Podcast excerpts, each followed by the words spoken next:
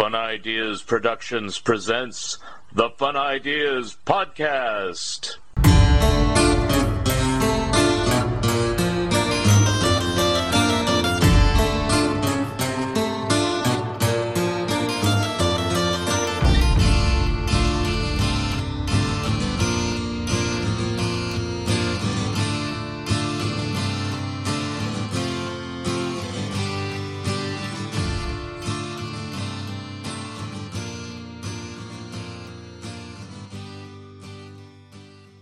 Hi, this is Mark Arnold, and welcome to Fun Ideas Podcast number 152. The Fun Ideas Podcast is brought to you in part by Lee's Comics. Friends, have you tried Lee's Comics? Lee's Comics is better than the leading comic book store. Wait a minute. Lee's Comics is the leading comic book store. Based on arbitrary standards set by Lee Hester himself. Lee's Comics was named as one of the 21 best online dealers by popoptiq.com. To shop the Lee's Comics eBay store, go to eBay and search for Lee's Comics Inc. That's L E E S C O M I C S I N C, period. Don't forget the period. Mention the Fun Ideas podcast when you order, and you'll receive a free bonus gift. You remember them from your childhood. Casper the Friendly Ghost, Richie Rich, Hot Stuff, Baby Huey, Sad Sack and Little Audrey. You read them in comic books and saw them on television and in the movies. Now you can read about how they and other Harvey comic characters were created in two great books from Mark Arnold and Fun Ideas Productions, The Best of Harveyville Fun Times and The Harvey Comic Companion. Both are available from Amazon. The companion is also available from Bear Manor Media. They are available in hardcover, paperback, and ebook versions. Order your copies today. Long title Looking for the Good Times, examining the Monkees song one by one by Michael A. Ventrella and Mark Arnold. A book that examines each song, gives lots of details about each song, and our own personal opinions. You can find this book on Amazon, Barnes & Nobles, and anywhere where good books are being sold. Our webpage is wordpress.monkeys.com where you can see many of the songs and give your own opinions of them. And we will be discussing this more on Zilch. Christmas, Christmas time is here, and Alvin and the Chipmunks are here again. In 1958, a down luck songwriter with an unlikely name of Ross Bagdasarian plunged the last of his family's savings on a multi-speed tape recorder and created the Witch Doctor and Alvin and the Chipmunks. This changed the fortune for his family, his record label, and animated cartoon studio. Alvin! The story of Ross Bagdasarian, Liberty Records, Format Films, and The Alvin Show by Mark Arnold and Fun Ideas Productions is available from Amazon and Bear Manor Media in hardcover, paperback, and ebook versions. Order your copies today. You can now order my latest book, The TTV Scrapbook, from Amazon, Barnes & Noble, or Bear Manor Media. If you'd like signed copies of this or any of my books, please email me at funideas.mark at gmail.com for further information on how to order directly from me via PayPal. I'm currently working on a Dino-Riders article for Back Issue Magazine and, of course, the Mad and Turtles books. My next book should be the Pac Man book I turned in earlier this year. It should be out sometime in 2022. On today's show, we have a returning author and TV show historian. Today, we're going to discuss the classic Carol Burnett show. Here he is, Wesley Hyatt. Hi, this is Mark Arnold with another episode of Fun Ideas Podcast. And today we have a returning guest. It is Mr. Wesley Hyatt. How are you doing tonight, sir? I'm doing very good. Thank you so much for having me. Right.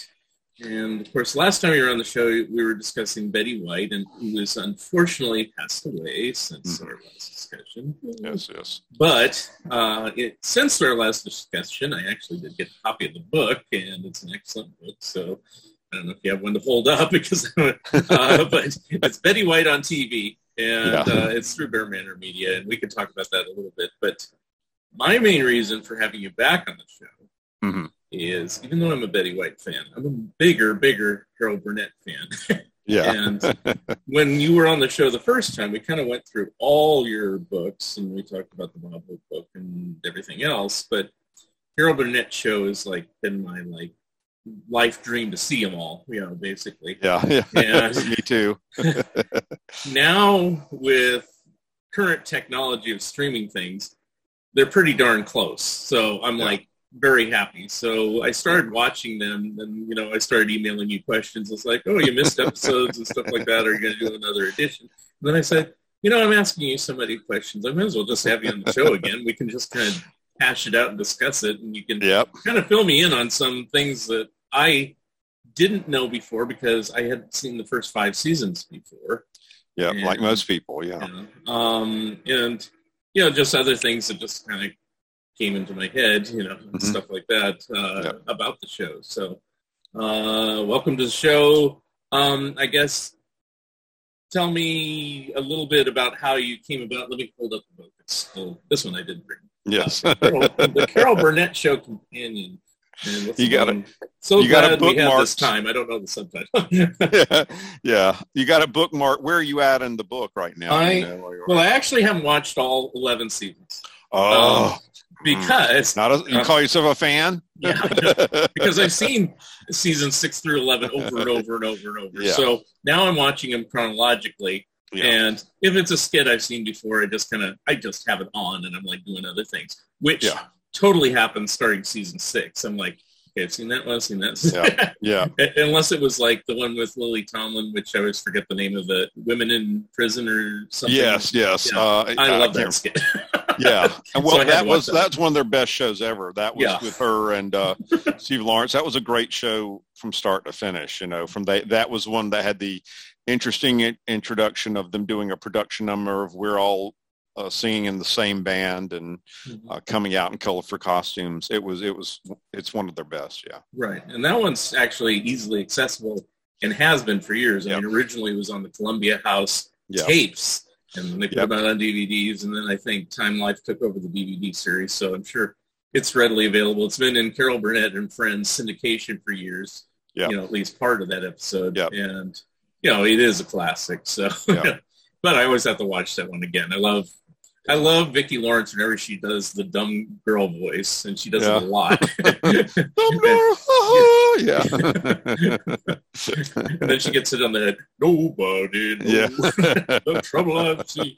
Um, anyway, so I am up to this is the last episode I watched before we talked. I'm just watching like two or three episodes, sometimes more, depending on. Yeah, you don't have. There's no rule Yeah. you have to watch a bunch of Yeah. them at one time. But I'm up to November 15th, 1972, and that's why the bookmark is here. John Davidson and Ruth Buzzi. So um, oh, okay. I know That I saw the beginning of the episode because it's where Carol is dressed as Zelda Yeah, and Ruth Buzzi is Gladys Ormsby from Laugh-In, and Yep. they're kind of finding seats in the audience and making self-deprecating comments about how ugly they are and things like Yeah. that. It's, it's it's cute and amusing. So yeah, it's interesting that that Ruth did the show that year because that was the last season of Laugh In Mhm. as well, and I've seen they've they've had all Laugh-Ins now out on DVD, Right. and, and I thought I'd never see that last season again because George Schlatter didn't produce it and he was holding a graduate. They they've included it there, Mhm. and you can tell it's very telling that show really was going downhill that Mhm. season.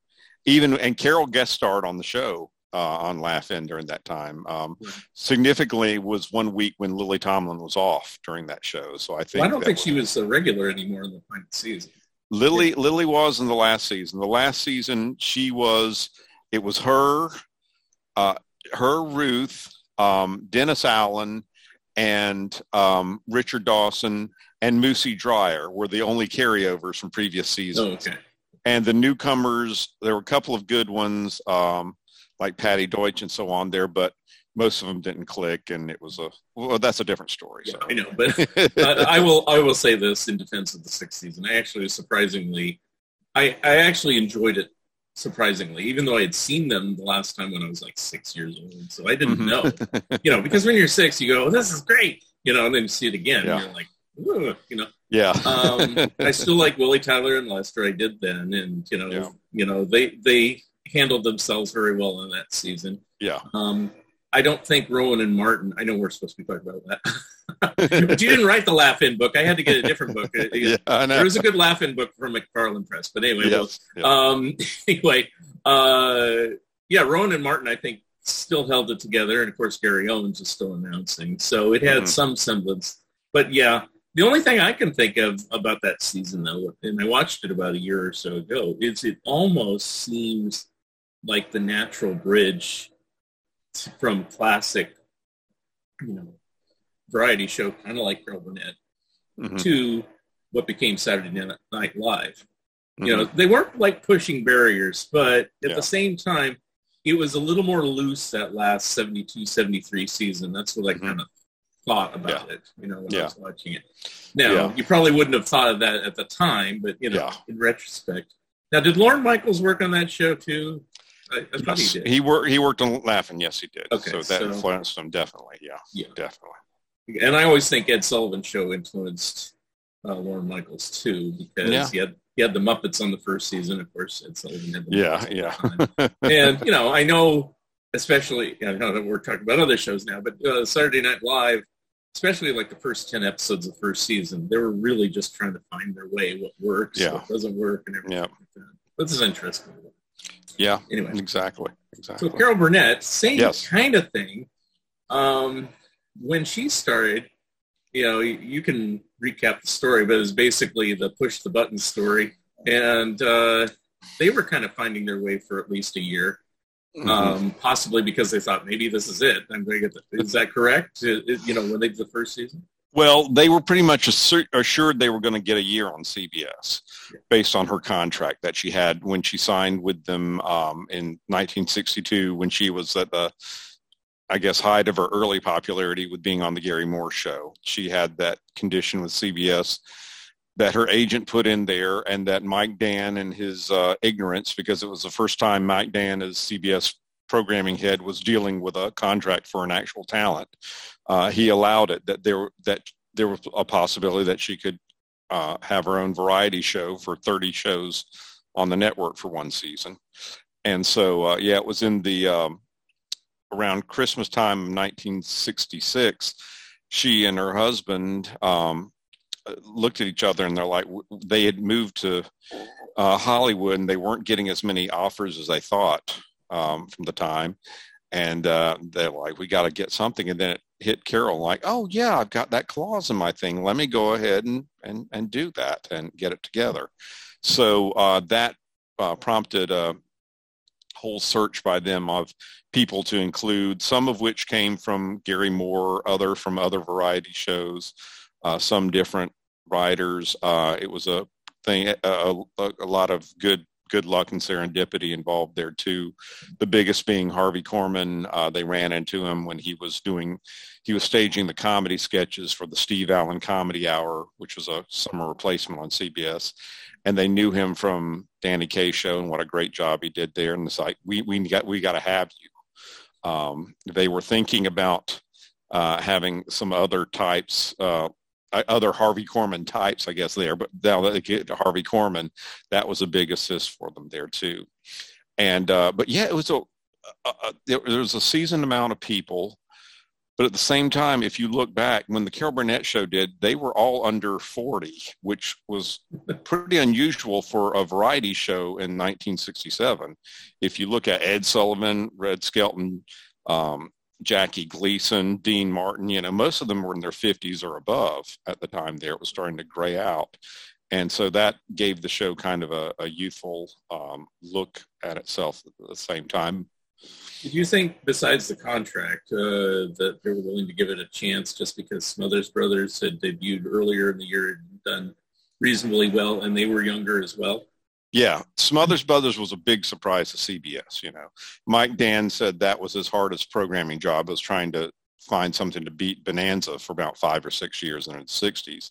And when the Smothers Brothers cut into Bonanza's ratings, you know, that was a big um, uh, selling point for it there too. At, at the same time. Uh, as Mike Dann, I talked to him before his death, and I asked him about the, the show, and he said, even though they had a contract, um, they didn't have a any say about where he could put it in the CBS schedule, you know. So he's like, I, I, could have put it on Saturday mornings if I wanted to, but obviously he didn't with the amount of money they were spending on it.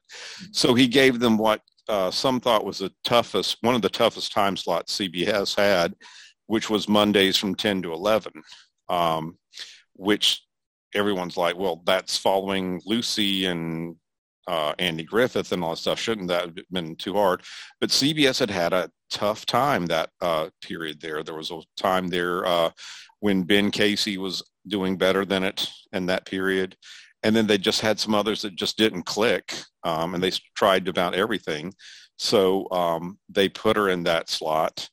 Uh, but even then, when she debuted, there were a lot of stations, CBS stations, that didn't carry the show initially because I guess they of the um, worries about um, for whatever worries. There was the fact that Carol had done was one of the co-hosts of the Entertainers, which was like a rotating variety show back in 64, 65. And it had bad ratings and uh, it was a lot of controversy about her saying that she got injured on the show and that affected her doing her Broadway career at the same time. It was kind of a debacle. So that might have played into it too. But the early ratings were good enough that uh, they built up and the show uh, got its renewal and went on from there. Yeah, a couple questions based on everything you said. Um, mm-hmm. I reread your book kind of quickly, summer, yeah. Some, so I don't remember everything I read. But I mean, um, how did how was Harvey Korman magically available? I mean, was Danny Kaye's show actually canceled, or was it going to go for another season? Danny Kaye's show was canceled. Okay. Um, yeah, it, it, ran four years. Um, the last year, it was pretty much obvious it was going to be canceled there. So Harvey then took the job of staging the uh, comedy sketches for the Steve Allen Comedy Hour there at CBS Television City, hmm. and that was where Carol and then were uh, doing some initial work and they ran into Harvey and they said, Harvey, we're doing a new show. You got to do it. And he's like, oh, okay. All right. I'll, I'll go ahead and do it. Um, they had looked at people like Bernie Kopell and some others as possible um, second bananas to Carol. But I think Harvey was the one that they just thought was the, the prime candidate uh, for the job. Uh, as for the other regulars, um, Vicki Lawrence actually auditioned against I'm going to hate to, I forgot get her name, but um, it was another blonde actress um, uh, who I interviewed, and I for, it's in the book. yes, so oh, that's not important. I mean, yes, uh, but I do have a question about that too. Yeah. Uh, but I'll go back yeah. to Harvey for a second. It's like, um, was Harvey? You you did talk to Chris Korman, his son, right? So yes, I, did. Yeah. Okay, so he might have answered this for his dad. You know, I met Harvey once, but it was not a situation where I could ask him a ton of questions. So, yeah, yeah. otherwise, I would have been there for a couple hours yeah. saying Harvey this, Harvey that. But it was a, it was. I'll tell you what it is, and then I'll say my questions. Um, in, I used to go to San Francisco State and uh, graduated from there. Uh, Ronnie Schell also, you know, yeah. uh, graduated there, and he would do this benefit show every year and we'd go see it and uh, we'd be behind the stage. I had a friend who could get us backstage. So I kind of got to be kind of friends with Ronnie. And every yeah. year he had his buddies. So what, you know, one year he had, and I don't remember, they all blur together. So I, you know, I went like three or four times. So over the yeah. course of the three or four times, one year actually had Tim Conway and Harvey performing like classic skits like the dentist skit, which, yeah. things like that on stage. And uh, this is probably four or five years before Harvey's death, you know, so that's roughly the time. Um, Carl Ballantine did his Magic Act. Wow. Um, Merv Griffin came out, um, and this this is the one that kills me. Um, and now I can't think of his name. Who's the trumpeter guy that was always on the, the show with him um, on Merv Griffin's show? Oh, um, um, Jack Sheldon. Yes, Jack Sheldon. Thank yeah. you. So you know, I meet Merv Griffin. He's gracious and very open and everything. Hi, how you doing? You know, everything. and then I meet Jagger. Hi, how you doing? And it's like it wasn't until I got home because you know I'm a kid of the '70s. I go, that's the guy who did Conjunction Junction, and I'm yeah. just a bill, and I didn't get to ask him about that.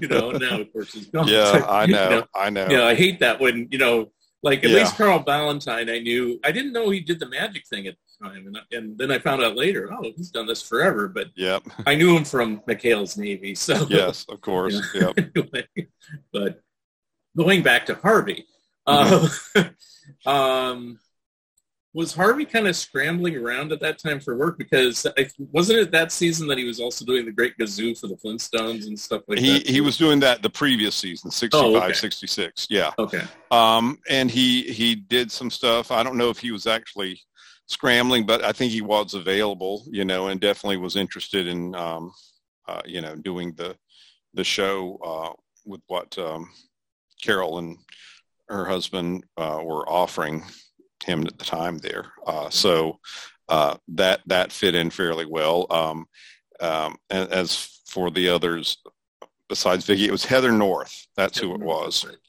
Um, she's a lovely lady. Got to talk to her. Um, she she she and uh, Vicki auditioned to play Carol's sister in the Carol and Sis sketches.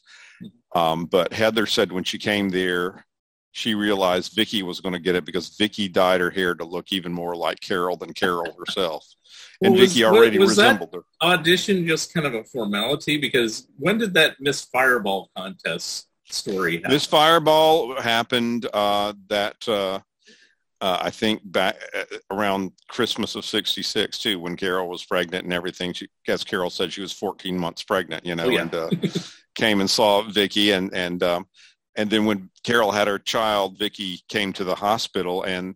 They said, "Oh, you're Carol's sister," and let her right in there and let her congratulate. So yeah, I think I think they wanted to have her, but I think they had to kind of get some film on her, so to Yeah. speak, you know, some tape uh, to see that she could do it. And so they went through a formality and of having an audition. Um, apparently, I think there might have been. I think I'm not even sure. I don't know if Joyce Bulifant was in the running or some others. There might have been a few others. They did the initial um, like talking, you know, just just reading out loud and auditioning.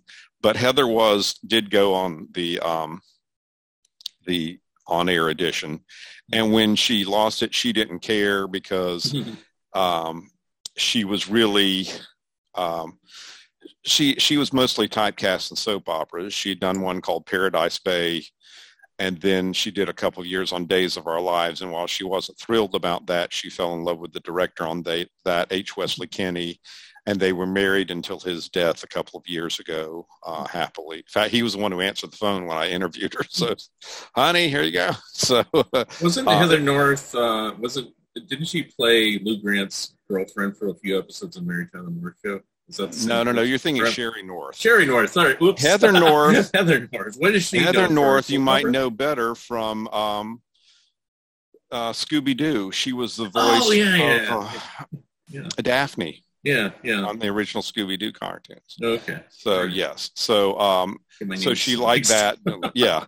But she after after the '70s, she pretty much retired and seemed very happy um, Yeah. doing things. And like she said, she's like, I could have never done Mama like the way Vicki did. and she said she had no regrets about doing that, even though when um, on Vicki's talk show back in the '90s, Harvey was a guest there, and he said. Yeah, I remember that audition. That other girl was much better than you. I don't know why we didn't use her.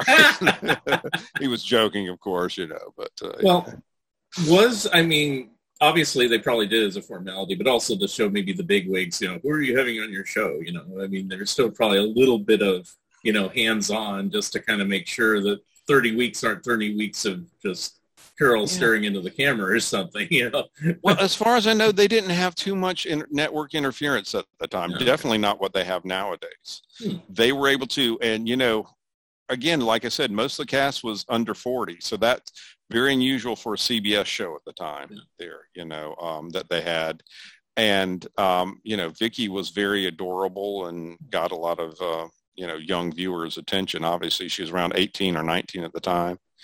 And um, and amazing then how young she is when you, when you look Yes. back on it. You know, like I'm in 1972, and I go, she's only like 22 here, and she's Yeah. already her, her, the the growth in her career from 67 to 72 already. You know, even by 69, 70, she's like already better than she was. Yeah, well, Um, she she she decided she's like, when she realized after the first year, okay, this is something that can really develop for me, and I'm not going to be a dental assistant like she planned originally. she said, um, okay, then I need to I need to learn this stuff better. I need to learn from Harvey and Carol and everything and do this. Otherwise, I'm just going to be because she was basically stuck doing just the Carol and Sis sketches right. and maybe the musical numbers and dance numbers there right. for a while.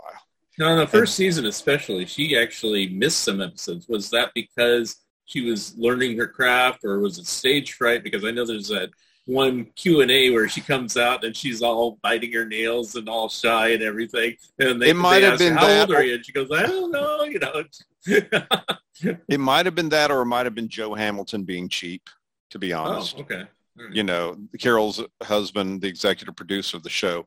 I always, it was never said, but I always had the feeling that you know every season they ended with a family show. Well, the, saying it's family is a cute way of saying, you know, we don't have to pay a guest star for this one, right. so we can save money and you know spend it on a cast party at the end of the year, right. uh, you know, something like that. Um, yeah, she did not. Uh, if they didn't need her, they wouldn't uh, have her there, you know. And so, and um, they didn't really need her until you said about the third or fourth season. They started using her in more comedy sketches and could see what she was doing with the dumb Dora voice and everything.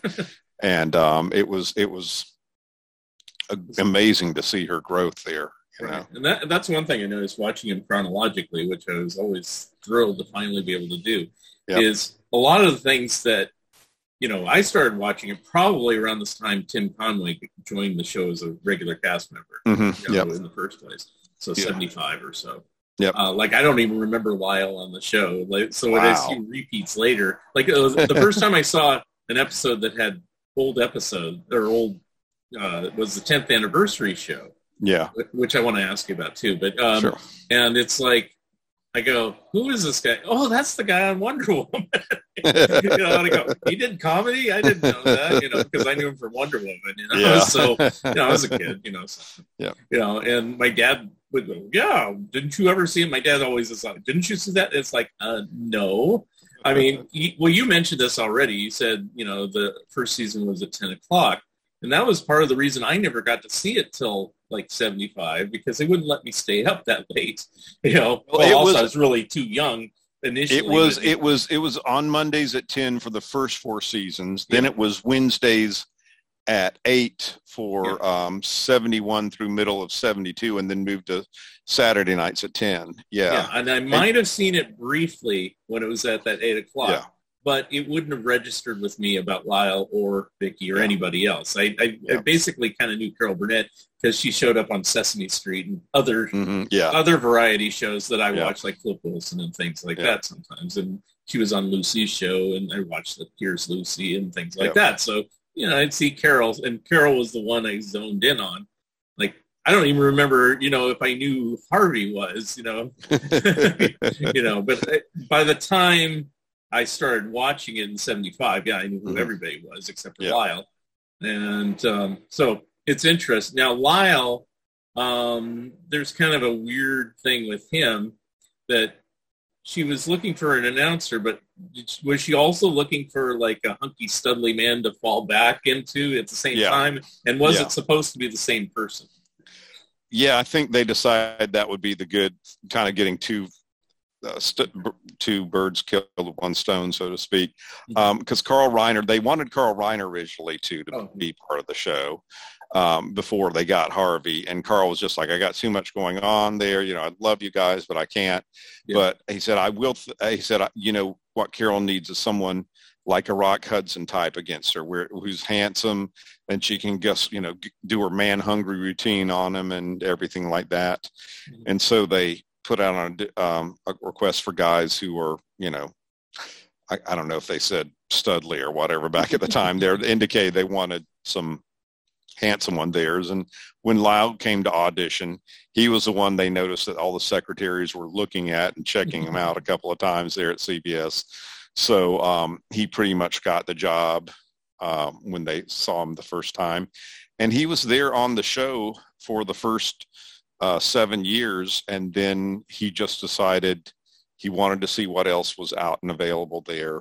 Uh, he was not going to um, I, I don't think they were going to give him a raise or anything like that. Anything, uh, you know, it, it, there was uh, not that much, and I don't know.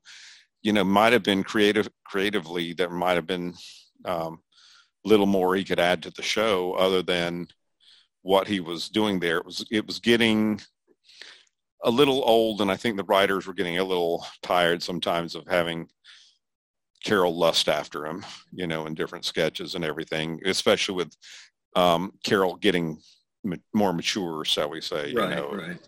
Although I will say this about Lyle Waggoner, I do have a couple of questions about his career. Was first of all, was he known for anything prior to the show? I know he did the Batman audition and Yeah. lost that, but has had he been on anything before? He did some kind of movie, I think it was Swamp Women or something. I, I got a limited that was filmed down in southern Georgia, and Steve Beverly, our mutual friend, can tell you about it, how horrible it was seeing the, the you know like the big premiere, and it was just just a bad thing.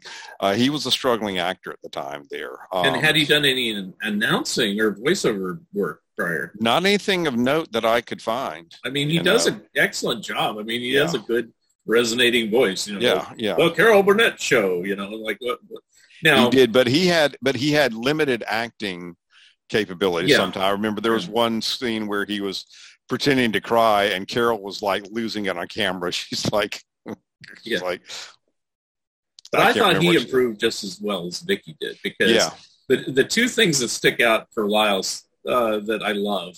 Um, I just love this skit anyway, even if Lyle wasn't in it. But it's like one of Lyle's best is "Lovely Story," the parody of "Love Story." yes, yeah, You know, where he's the doctor and he goes, "Uh oh," and he puts everything Yeah. back. Yeah. All the and he goes, "You know, this, the disease we don't know anything about, it, but it's highly contagious." You know, Yeah. Yeah. and then he takes out this little toy violin. yeah, And it's just you know very funny, very clever, and everything Yep. like that. And you know he does a very good job.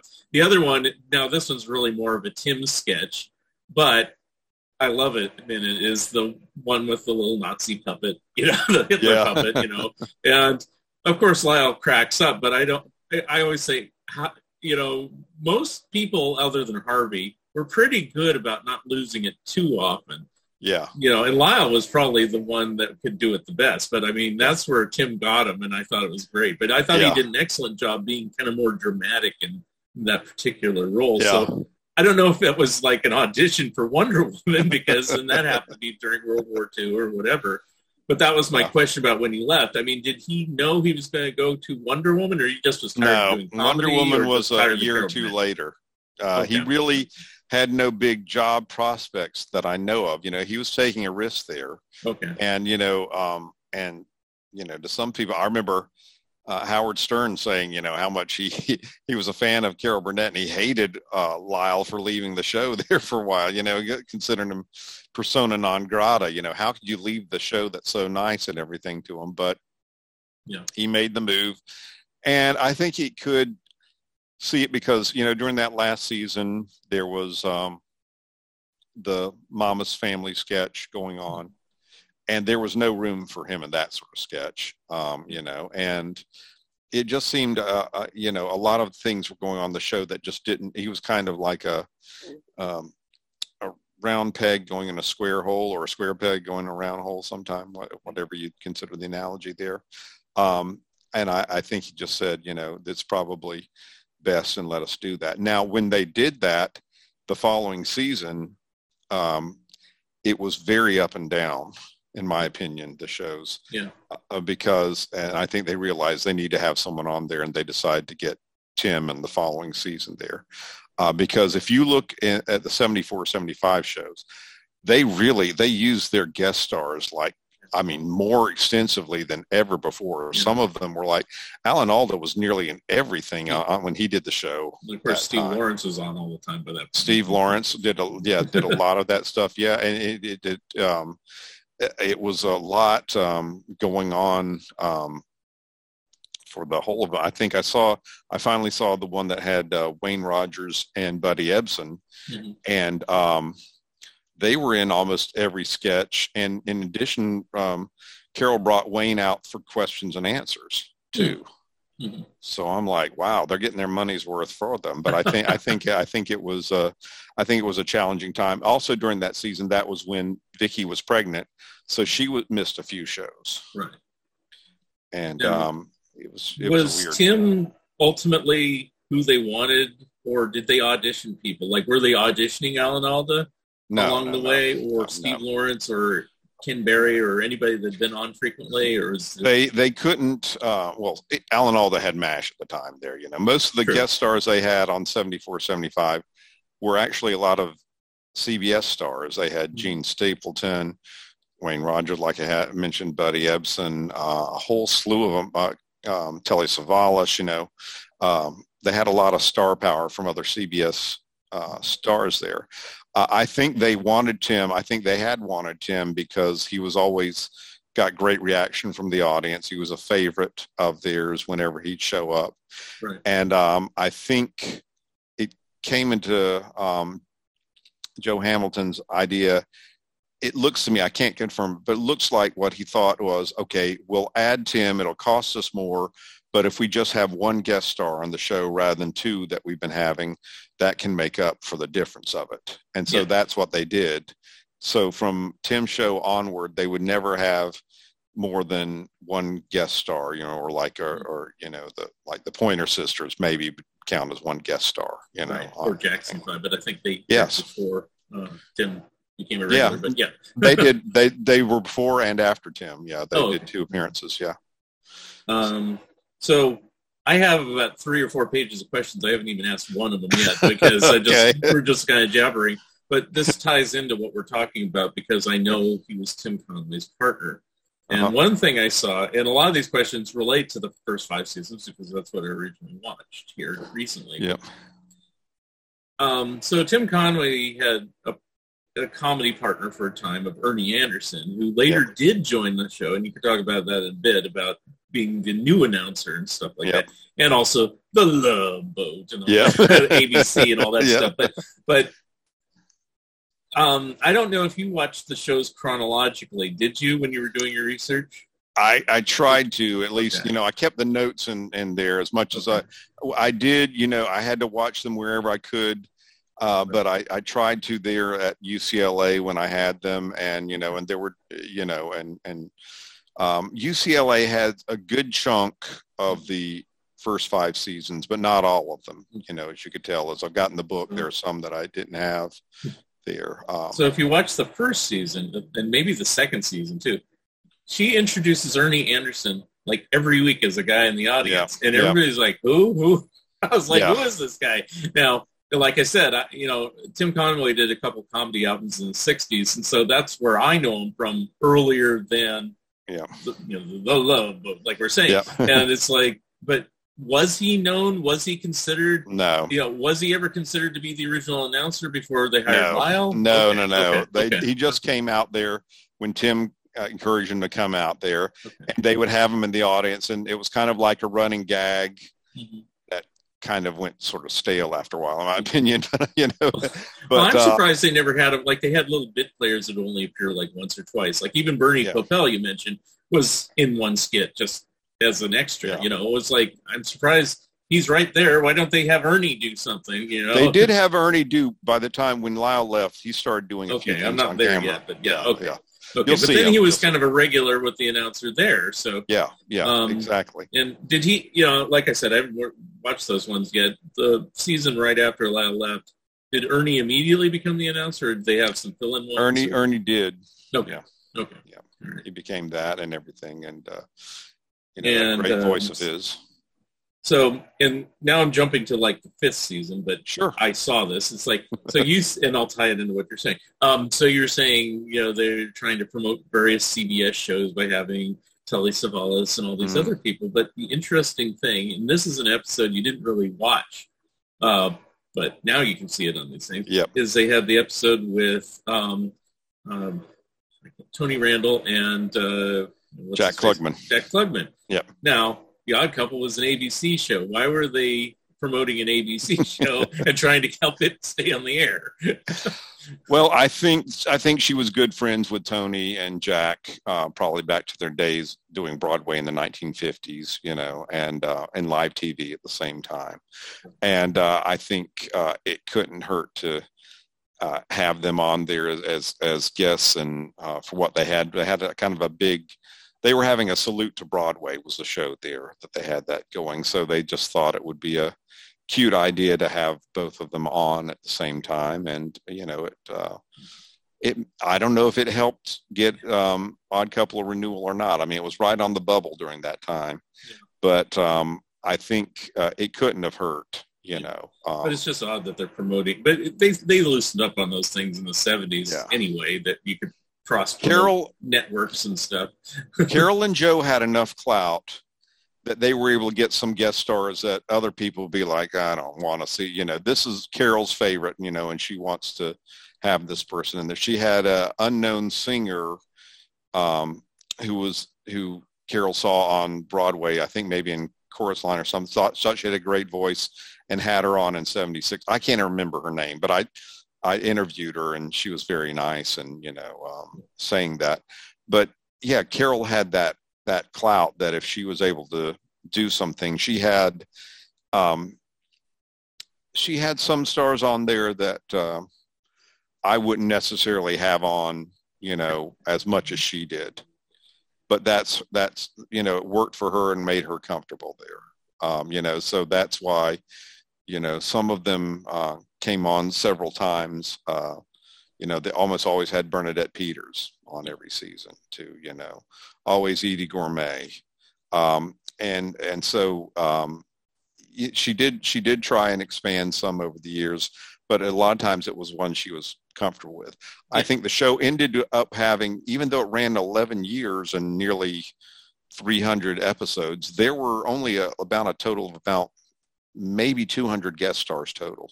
Yeah which is but not. I think all shows do that. Like if you go through like the Dean Martin show, very few brand new, never been on the show before guests by 73, 74. I think Peter, Peter Sellers might have been one. You yeah. know, at the last there. I think it's interesting if you look at it. it I think it's um, telling that a lot of the guest stars at one time had variety series, and yeah. I think Carol knew and kind of sympathized with them about you know, yeah. it's even if they had bomb ones like Leslie Uggam or something yeah. like that, she's like, you know, let's put them on our show. They'll yeah. they'll do just fine. Well, yeah, I was going to ask you about that because you know, it, uh, whether she tried to or not, she had three fourths of the original regulars of your show of shows uh, Howie yep. Morris being the one holdout, but yep. uh, he may have been too busy doing Andy Griffith's show or whatever. Yeah, you know? uh, she did. Uh, she did have them. I think the one she admired a lot. She had Martha Raye on there a lot. I know she yeah. admired her, obviously, yeah. an influence on her. And then at the time, later, Sid Caesar had Caesar's Hour, which had Nanette Fabray, and she had Nanette Fabray like way too many times in the first few seasons. Yeah. I thought. I think he said thirteen. Yeah. You know, twelve or thirteen. Yeah, I was yeah. like, oh, oh, yeah. You know, I was. I mean, I, I, I, think one. she can do a good job, and it's like it's like way too often. I thought it's like you know, yeah, you know anybody else? Thought, you know, yeah. yeah, I think there was that case. I think there might have been, uh, even though I like Martha Raye, I thought you know having her on two or three times a season was a little bit too much um, for that way, and um, you know, but again, it was what, the, what what Carol wanted and what made her comfortable more than anything else. She did get, um, I think she kind of got it out of her system after the first five years because most of the ones that we see in syndication, um, well, a lot of times the musical guest is cut out, you know, because of the 30 minute limit that they have there. But the musical guest went from um, Peggy Lee to Helen Reddy, the Pointer Sister, Jackson Five, you know, more contemporary. Um, you know, Carol didn't really think that she had rock acts on there, but she at least had some contemporary singers on there um, that were better. Yeah, because the first five years, you're loaded up with Jack Jones. Every middle of the road singer in the yeah, world Robert is on there. You're like yeah. Pat Boone, and you're like, oh, come on, why? You know, and it was uh, it was very telling there. I think I recounted in the book that mm. um, I think Dionne Warwick doing theme from the Valley of the Dolls or one of her hits there was about the only time you heard uh, an uh, artist singing a top 10 hit on the show until 72 when the Carpenters came on, you know, basically. I mean, that's basically the first five years they, they just were having on, you know, Barbara McNair and other, other ones that you're just like, if you didn't, you'd either go who or you'd be like, oh, I really don't care, you know? Right. It almost So- seems like Smothers Brothers, at least for their first kind of half season, was that way, and then they then they started bringing on the good stuff like the Who and Yeah. Jefferson Airplane and stuff. But I think that initial season, it was that. So do you think it's more of a mandate by CBS? You need like more middle of the road acts or something. You can't get so, you know. It may have been. I don't know to what extent. I know that variety, variety. Um, uh, I think when they were reviewing in 1974 her show with um, James Coco and the Pointer Sisters, the reviewer was like glad that she finally had a musical act that didn't attract. I want to say something like the rheumatoid demographics or something like that. You know. um, I don't know if there was pressure per se, but I think uh, it could be, you know, she was raising three young daughters there too, and maybe they had a little bit saying like, "Mom, can't you just, you know, put something on there that's, you know, we, you know, we we, need like to those." see. Yeah. Yeah, yeah, They probably went to the top. and said, Can't you put Paul Yeah. McCartney on there? You know, it's like yeah. well, Because the because the thing is, you know, because the number of times he was on there, you think like Steve Lawrence was a major force on the charts, and he wasn't by then. He was even struggling just to get on the adult contemporary charts, you know. But um, she she liked him enough that she kept him on there long after his hit making days that were over. You know. That's an interesting thing, and I do have a question about it too. Is like so, Carol, I think put out one, maybe two albums during the course of the show's run, Mhm. and then she had a couple albums prior to the show, and Yep. a couple with Julie Andrews and stuff like that. But um, the last kind of studio album she did came out around '71, and I think you said it charted at number 199. you Yeah. know? And it's like Carol's not that not the best singer in the world, but she's not that bad. You know, it's like you Yeah. know she has she's an interesting voice. I like her. You know, yeah. and uh, it, it seems like if you have like a weekly show, like even Sonny and Cher, you know, the the the TV show helped their career a little bit on the charts, you know, to get them kind of back on the charts and stuff. Yeah. Why didn't it help Carol? And then it did help Vicki, at least on the one hit that she had. Yeah. so, Carol presented herself, you know, more as a comedian than a singer. And often when she did do songs on the show, she also did often did them in a comic vein or, you know, or she, if she was singing straight, it would be with another star right. that way. So I think that kind of gave people the persona of like, okay, you know, um, she's not really serious about that, you know. So there wasn't that, and she didn't really push it that much that I can tell. Definitely on not on the show that you know she mentioned that she had it, but um, she didn't plug it every every Right. millisecond like some of them do. I think the biggest plug she had in the show, I think she did sing a song from it, but I think the biggest plug is an, on one of the Q and A's. An audience member had the album. Say, "Can I get it Yeah. autographed?" And she said Yeah. after the show or something. Yeah. It's like I would have brought her up. She bring Yeah. she brought everybody else up. you know, it's like, yeah, but I guess she just kind of was self conscious. Maybe she had just a contractual obligation to do one more album or something. I don't know. Well, I don't know. I, I've never explored that with her. I do know that with Vicki's situation, she had actually recorded a few um, singles prior to Midnight, uh, not Midnight Train. Uh, night. The lights went out in Georgia. Know your Georgia tunes, Wesley. Yes. Um, but Bobby Russell, her then husband, had written that, and they needed someone to sing a demo. So, like Vicki's like, okay, I'll do it for you. You know, they were aiming to get someone like Cher. Right. And uh, Sonny Bono, in his infinite wisdom, said, "Oh no, you can't sing. Cher can't sing that. It's going to offend the South." Yeah. So then Vicki did it well enough. They thought, well, let's just go ahead and put it out with her. You know, we got enough confidence in the song and do that. Yeah. And uh, she sang it, and it was the f- it. The, she did it on the Carol Burnett show the first week when it debuted, all the way at number 100 on Billboard's Hot 100 thing, which usually is not a good position to start with, as anyone Right. can tell. There've been like about only about less than 10 songs that have gone from 100 to number one Right. on there, but it, it did well enough uh, and broke first, ironically, in Georgia, was popular there. And um, it became a huge hit for her. Carol pre- presented the gold record to Vicki on um, the the last season show, I think of 72, 73. Um, and um, but with that success, uh, that was the last big hit for Bobby Russell. Mm-hmm. And he and Vicki were starting to pull apart, and they divorced the following year, and her music career never really flourished after that. You know. Now, was Carol jealous of that success that Vicki had? Oh, I think she was thrilled with her oh, okay. that way. You know, I think Carol knew that the the music scene was not one that she could make records and get hits on yeah. right now. You know, there were very few of her contemporaries able to do that. Um, you know, um, like she she saw Steve Lawrence and the rest. You know, Edie Gormé that she thought was a great singer was nowhere on the charts you know, by the 70s. And, um, you know, it was, um, it was kind of a fluke thing. I think they, they hoped that Vicki could continue her success, but uh, it just wasn't meant to be. Since we're talking about music, um, I know on all these shows, basically they've cut them to 22 minutes in length, uh, yeah. with some exceptions. Uh, and it's basically because of the music rights. So most of the music yeah. gets cut out. Uh, but sometimes they'll do something like the earliest example is the Fun Family. They actually have the whole episode. They have them in two yeah. 22 minute segments. You know, yeah. all the skit, the other skits, and then the Fun Family has another yeah. show uh, in this new syndication packages or streaming, whatever.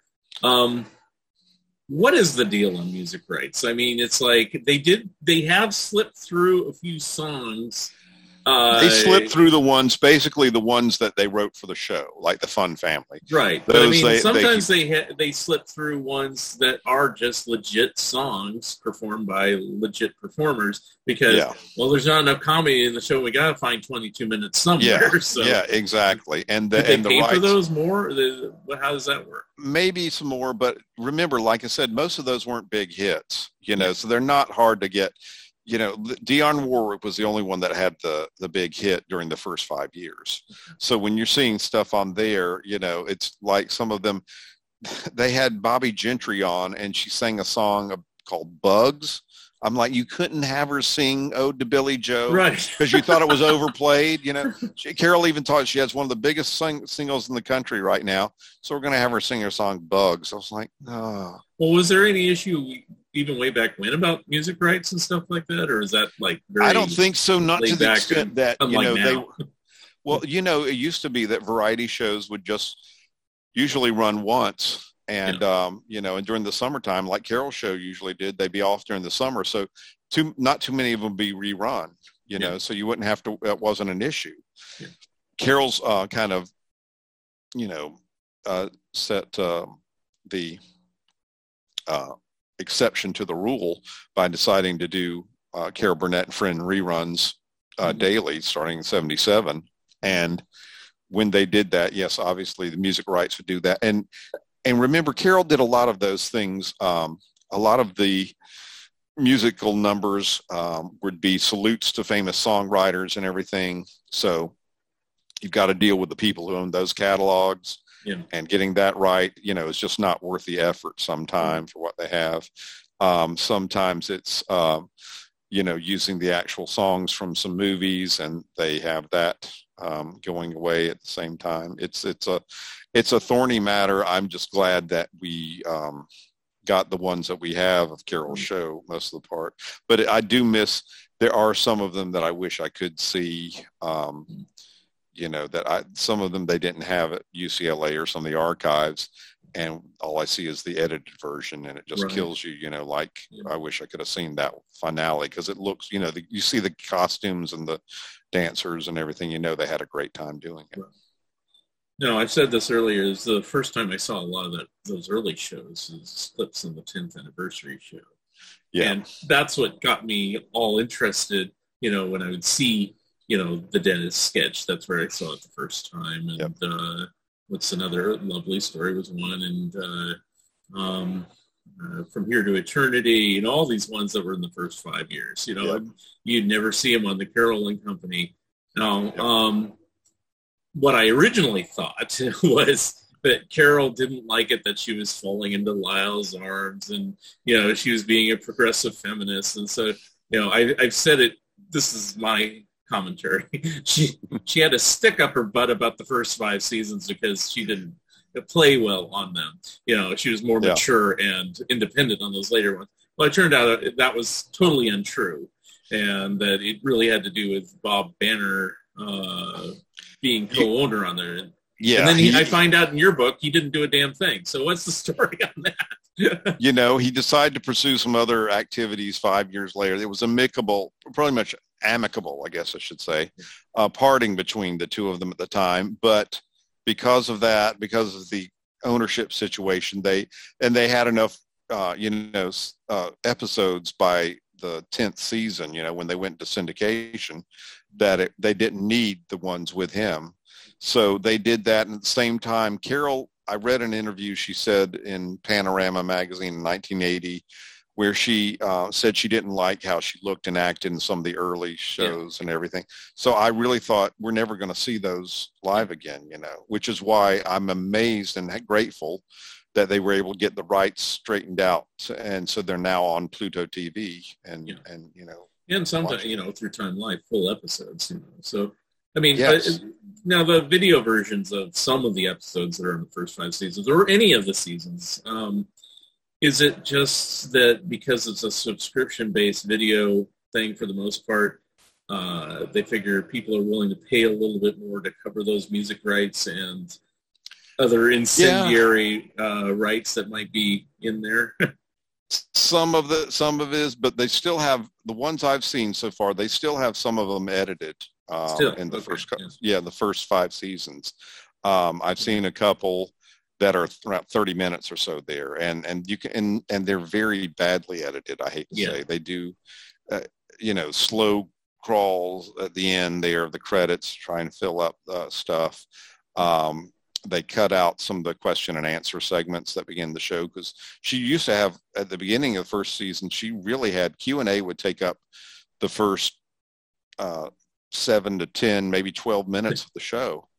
It was that popular that people you know people would do all these crazy things and have it happening on there and it was a, a, a good opening there uh, for for what she had so yeah I, i've seen a couple of them where i'm like mm, that's a weird edit but okay So when you were doing your research, and you said you went to UCLA for most of them, Yep. um, um, did uh, why were they missing him?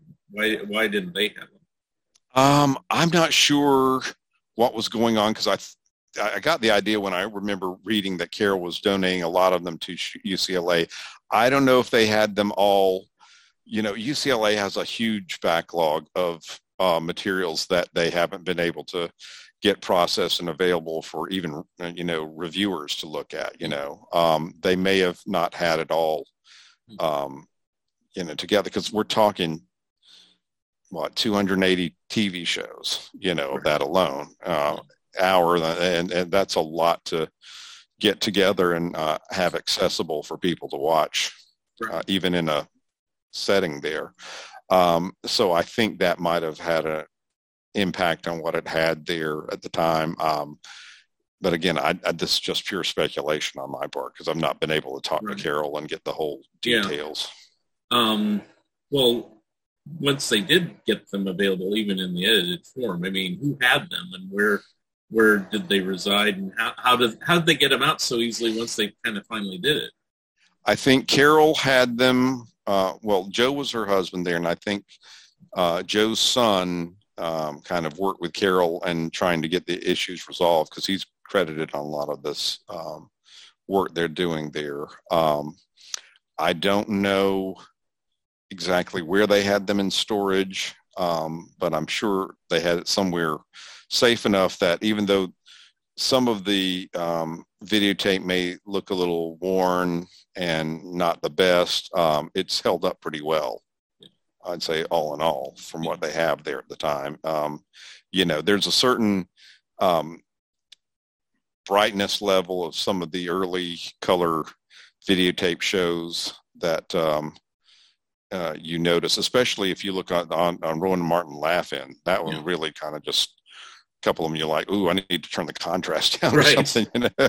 One thing I Um, noticed on watching old shows, and this is also shows like Hollywood Palace, even Ed Sullivan, and I think it's just the the the age of the camera being used is Yeah. you know you got the box it's not widescreen like this show and then the corners the corners are starting to clip off with like this little rainbow effect and and, Yeah. and then they switch cameras and it's not so pronounced and it's like so the ones that are more pronounced I think isn't it that camera's on its last legs and they'll Yeah. probably you know, Yeah. give that to college or something and then they get a brand new camera Yeah. by 72 i noticed on the sixth season e- e- either they cropped it better Mhm. or the videotape was better but they didn't but you don't see that much in you know the carol and company Yeah, it might have been both. Yeah, yeah by that so- time. So yeah, I got but, the hang uh, yeah, in- a lot of 60 shows, I said Hollywood Palace. That's where I first noticed it. You know, when you get the widescreen, uh, the big screen TVs, and it's like, what is that? Because oh Yeah. yeah, they're going full scan all the way to the edge. That's the Yeah. part that used to be cropped by the glass tube. yeah, yeah, yeah. It's uh, it's it. Yeah, it's something else when they uh, you look at the shows that way. But the content still holds up really well. I'd Yeah, say overall. Um, yeah, that's another thing. Is right. It's kind of remarkable. Most of the the quality of the shows, per you know, except for what I just said. You know, there's not too many audio or technical glitches or anything like that. You know, Yeah. Were they recording these on like two inch tape or what were they doing? I believe so. Yeah, I think that's what they've got them there. They would do um, they would do uh, what they call a dress show in the afternoon around four thirty or five. They would do one show and then break for dinner and then do the um, I guess they call it tape show. You know, the second one after that. And then try and they could combine both of those, you know, elements of that to get things together. Sometimes uh, according to one of the editors on the show, sometimes there would be um, almost all shots from one in one sketch from one of the tapings, but then they'd insert something from the other taping, you know, and you, unless you were really eagle-eyed, you wouldn't really notice a difference there. Um, but he said there were some people who were like, you know, I could tell this was from that one. You know, he'd all hear from those pedantic types all the Right. time in the industry, you know. So you're like, whatever, you know. Now, during the course of the 11 years, was it basically done the exact same way like that? Pretty much. There were some exceptions. They did go to um, England one time to promote the show being uh, shown over there, and I think it was 1970 or so. Yeah. Uh, that was an interesting show to watch because you can tell that was different crew. I didn't even know that existed, you know. I knew the Australian show. And Yeah. I think I knew they did a New York show, but yeah. Yeah, the New York show with. David Frost and Yeah. everything. So it was it was very uh, adventurous on how they did that. And sometimes they would go out. The most famous one was uh, probably their incredible musical one where they did uh, Carol and Edie Gormé did a tribute to singing a bunch of a medley of Hollywood hits, and they ended with uh, them singing "Hooray for Hollywood" with the Hollywood sign behind them, and they had it on camera. It was like incredible. You know, it was obviously filmed and inserted that way. Um, there was also uh, when they did the parody of Esther Williams uh, movies, Oh, uh, Carol Carol they filmed Carol swimming in a neighbor's pool um, there for that bit, and because they couldn't do that on on the set, obviously. you know. Now, did they use that same footage later? Because I think that appeared. Okay, so I've seen That it appeared. already. It was like on the third or fourth season. you that know. appeared in their spoof of That's Entertainment. That Oh, was uh, Okay. one of their. Um, they were like, you know, oh, we can recycle that. So Okay. yeah. Because I didn't know. I mean, now I know. You know that it was supposed to be an Esther Williams film, and then she actually sang. You know, baby, it's cold outside with the original Yeah. singer Yes, Ricardo Montalban. Montalban, is, you yeah. know, it's like, oh, I never knew they did that. Yeah. You know, that's cool. And that that song actually did make on, it onto these edited cuts, so at least that Yeah. was you know, Yeah. presented. So I'm happy about that. So Yep. Um, now on all these different shows, like uh, the New York, London, and Australia ones, I mean, obviously those cost more money to do, but Yeah. uh, was there a reason why they stopped? You know, after so long, you know, I think the Australian one was the last one, that was in '73, right? I think for both the Australian and the United Kingdom one, they were doing that to boost the sales in those countries, you know, and those were pretty adventurous. Um, I have to be honest. I think by the last season, um, Joe Hamilton was just not there as not what they needed as the executive producer of the show. I think he just kind of like, uh, let's do this as the least amount of trouble possible. Let's just do this stuff. Um, he and Carol had been going to Hawaii a lot during that year, during the their time off from the show. They would reference it on the Q and A. Oh, we just got back from Hawaii. How wonderful it was. Um, at the same time, that was when Carol's daughter started to get into drugs. Um, everyone I know said no, that didn't play effect on the in the show at all. But I kind of wonder if it might have in their own personal lives, with them kind of getting the focus off of um, what they needed the time there. Um, it did seem to me like I, I really think um, Joe was really let down the ball in the last season. There, it was not as expansive as um, what they had in previous seasons. That the se- the eleventh season with Dick Van Yeah. Dyke? No. Yeah, Okay. Um, one thing I noticed also is you know, uh, just watching those first five seasons, and then we'll get to the end of this run too. But um, a lot of running gags kind of started in the first five seasons that were very firmly established. Um, like we've mentioned, Vicki's dumb dumb girl voice, you know, Yeah. You know that yeah, you know. And then I noticed uh, the you know they started uh, as the stomach turns pretty early on, but they didn't do the part that always got a laugh, and even from me, uh, dropping the baby into the umbrella stand Yeah. until the third or fourth one, and then it was always in there. yeah, yeah. and then of course the infamous Mother Marcus, you know, which you know by the time I started watching the show, it seemed like Harvey was doing that every week. It probably Yeah. wasn't, but, yeah. you know what I mean. It was a Um, guaranteed laugh getter. Yeah. Um, yeah. There were a lot of them um, that there were there were a lot that they had there that hung around for a while. She played the uh, Girl Scout cookie salesman who conned a lot of people. Um, that went for a couple years into the mid '70s.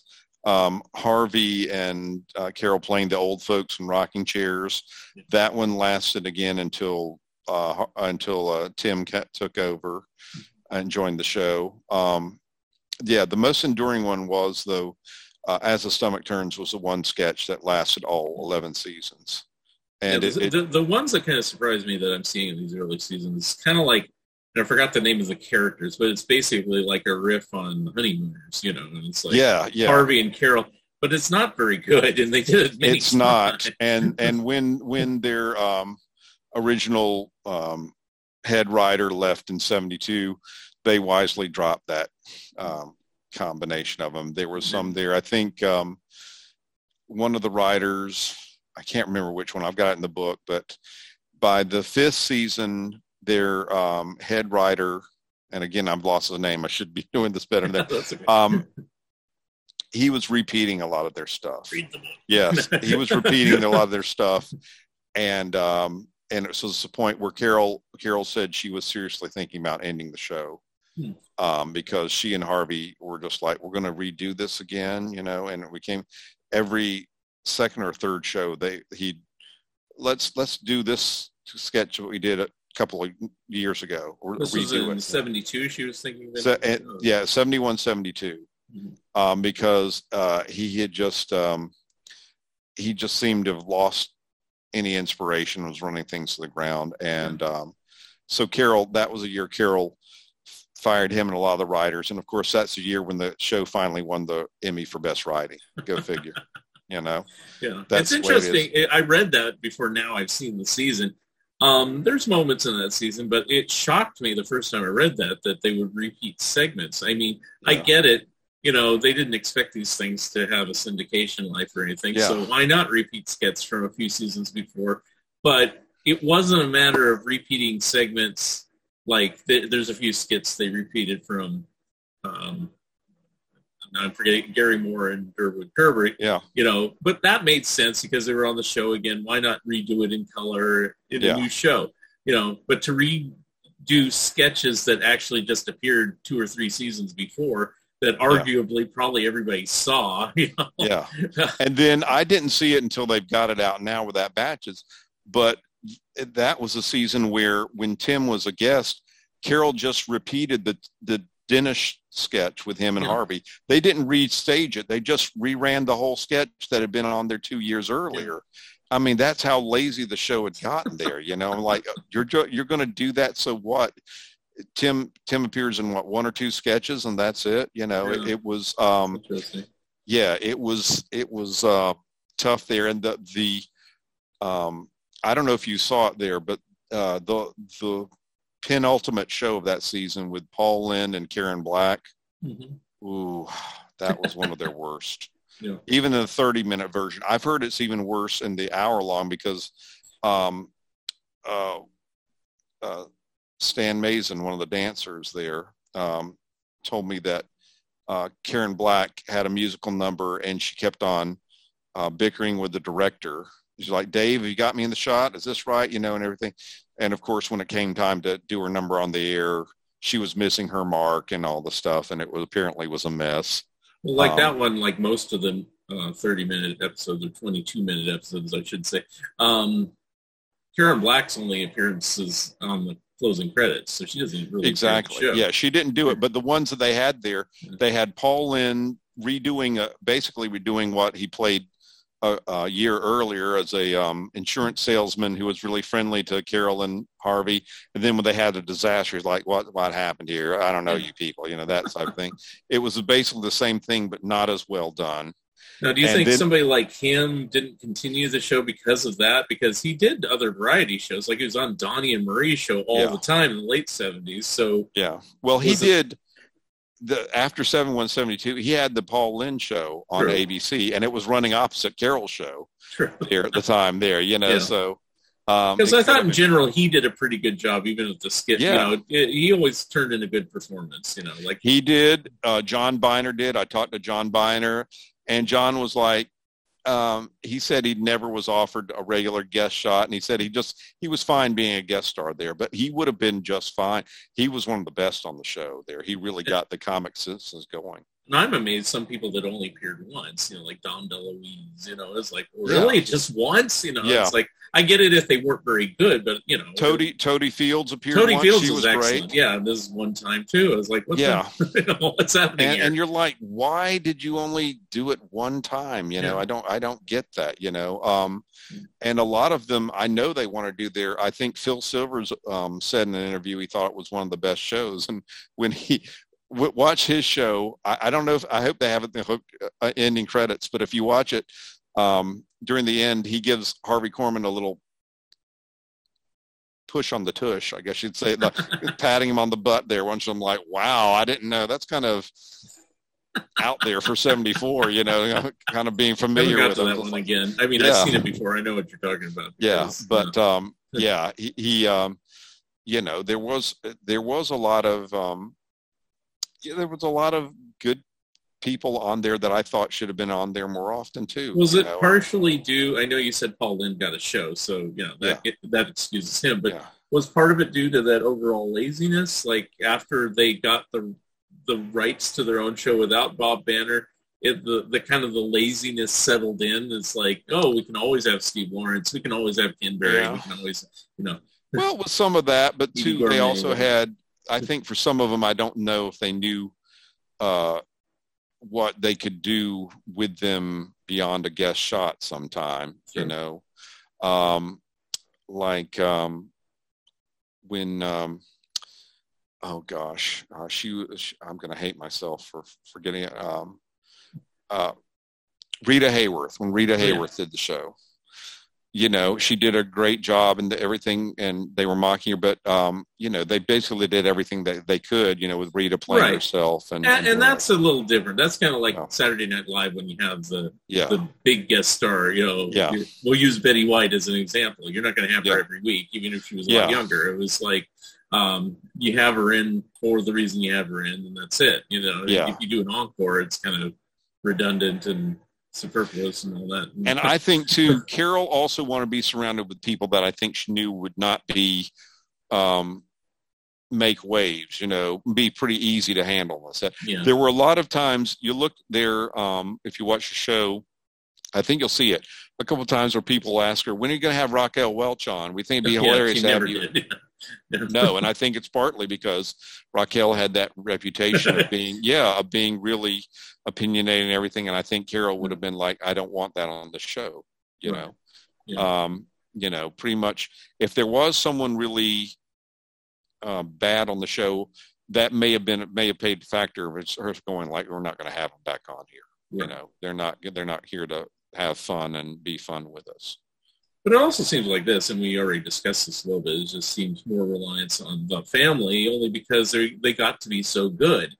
Like um, it, a question I was going to ask you about is who did the animation for the opening titles? But before you answer that, I will say the first three seasons they have a very simple animation of her as the charwoman, and the CBS falls on the ground and turns out to be Carol Burnett show. Hey, clever. Yep. Um, but no mention of Harvey, no mention of Lyle, no mention of Vicki. Then Yep. the fourth season, they change it and they have like these little rooms open up with, Yeah. you know, and then she mops them all off the wall. But at least now they're getting mentioned, but it took till the fourth season for that to happen. Yeah. So was it like, oh, these people are kind of interchangeable. They could leave. We don't know. and then by the fourth season, oh, okay, I think Harvey's here to stay. you know, yeah, I think I think they, you know, may it might have just been oversight. May have been contractually obligated by some of them. I don't I don't know to what extent they had in terms of you know doing the titles. You know, like the thing they had on Gilligan's Island during the first uh, season right? where they said and the, rest, You know, yeah, and the rest. Yes. yeah. Uh, but do you Um, know who did the animation for those? I've shows? got it in the book somewhere. Okay. I'll have to um, look at it. whoever the person is um, passed away or was no longer active because when they done the reunion specials, they had someone else do it, and it looked uh, it really. I didn't like the way they did it. There, it was like a sort was of a this- 3D version, but It was the same person doing it all along. So Yeah, even on the I believe so. Even on the Carol Friends- Burnett and Friends, yeah, Okay, it was yeah. the same one there that you can find um, doing it at the time there. Um, and I know, you know. they they don't show this on these cut versions, but you know they have like slides with like more to come or the second half or Yeah, something yeah. like that. You know, Yeah, they're- have a couple of them on there. I've seen them on some of the shows. They have Yeah. that, and they some of them even kept like uh, the promo sponsor that Lyle is announcing for them, which is kind of unusual. so So um, yeah, it just seems like there's kind of, th- of three distinct phases of the show, kind of like Mhm. seasons one through three, 4 to six, and then seven to eleven, kind of in a certain way, you know. Um, and I don't know where I'm going with this. It's just like, uh, did they kind of change it up partially? Well, I know Lyle left, but I mean, just partially, just to kind of see how long we can make this thing go. you know? Well, the thing is, the show always got, uh, like Carol said, it was never. It did have uh, one season where um, it looked like it was going to be near the top ten. I think got its highest rating was uh, number thirteen in the 69-70 season on Monday nights. Um, it still was good. I mean, it was still a regular top twenty, top thirty show on Saturday nights easily. You know, um, there was. Um, part of it uh, was if you look back you're like well abc made some stupid programming decisions opposite you know you're like who the heck wanted to watch owen marshall at saturday nights or anything you know all these other um, areas they had there but yeah it, it it basically like you said from 73 on they had the pretty much the same head writer and everything uh, was going there. It was relatively stable. They did have a couple new writers jo- join in 77 78 but i wouldn't blame the show being canceled because of the writings i, I think well some of it but i think some of it was joe hamilton still trying to make the show into what it was without harvey korman being there. And um and, and the show it by then you know it was the 11th season it was on opposite love boat um, which was younger and fresher and, and everything. And um, it just, it, it really didn't have the same spark uh, without Harvey there. Uh, it, it just seemed like it was um, going backwards from its comedy. It was, it was, you know, repeating some stuff. There was one point in the 11th season where they did their third spoof of Dr. Jekyll and Mr. Hyde during their third salute to MGM Pictures. I mean, mm-hmm. I mean that just tells you right there we're running out of ideas, you know. Yeah, so it's kind of like 71, 72 again, but now Yeah. you have double the amount of episodes, so yeah, why not hang it up? Yeah, and by then, I mean, I mean, by then, almost every you know classic movie they parodied by that time. Right. You know, by you, you do by 280. You you you know if you're just doing movies that were hits in the 30s and 40s, well, there's only a finite amount that most people recognize or you know would want to make fun of. You know, so. Now, I don't know if you interviewed him, but I just interviewed him yesterday, and this is my surprise. Okay. um, so I, I interviewed uh, Dick DeBartolo from Mad, Yes, I've and I him. interviewed him yesterday, and uh, I asked him because Larry Siegel, Stan Hart, and Arnie Kogen, who also wrote for Mad, worked on Carol Burnett's show. So Yeah. I said, why didn't you work on Carol Burnett's show? You worked at Match Game to tell the truth. You were in the industry. And he revealed, yeah, I was going to do it, but it was going to be for the 12th season. Oh my did, god! you, did you know that? I did not know that. I didn't know it now. either. So that's what that's what my We revelation is to you. And you told me that yesterday, and he said, so had there been a 12th season, he would have signed on to be one of their writers. Now you so- know Stan Hart and Larry Siegel. They were the head writers in the um, 72-73 season, right? and but um, and they had some of the best shows I think of all time, of the Carol Show. But they ran into some of the other uh, the the guys who were serving as producers of the show at the same time. Um, and I talked to all four of them to make sure I got all of their perspectives. And I think it's really interesting chapter in my book when I do that. But basically, there was enough tension going on there that everybody either left or was fired from the show at the end of the season. And uh, the uh, Hart and Siegel never worked together professionally after that as well. Um, neither did the other two gentlemen. It was it was it was kind of a, a sad uh, state of affairs going on that Yeah. way. Um, but that happens, you know. Um, I'm wor- I'm working on a Mad book, which is why I interviewed Dick, but I also love Dick, so I wanted to talk to him anyway. What was my excuse to talk to him. The other thing I asked him, and you know, he revealed it, is like, um, you know, uh, besides the 12th season thing, was uh, just working on all those different TV shows and everything that he worked Mhm. on. He was very gracious and everything like that. I'll, I'll have it up Oh, yeah. couple of weeks. so Oh yeah, I talked with him. I talked with him about uh, for the Betty White book. I think you know that for Yeah. um, you know, especially because he did that parody of Macy's Thanksgiving Day Parade. That was hilarious, and uh, some other stuff he had there working with her. So, um, let's see. Now, one of the things I guess is uh, like so we've talked about you had missing episodes because of UCLA.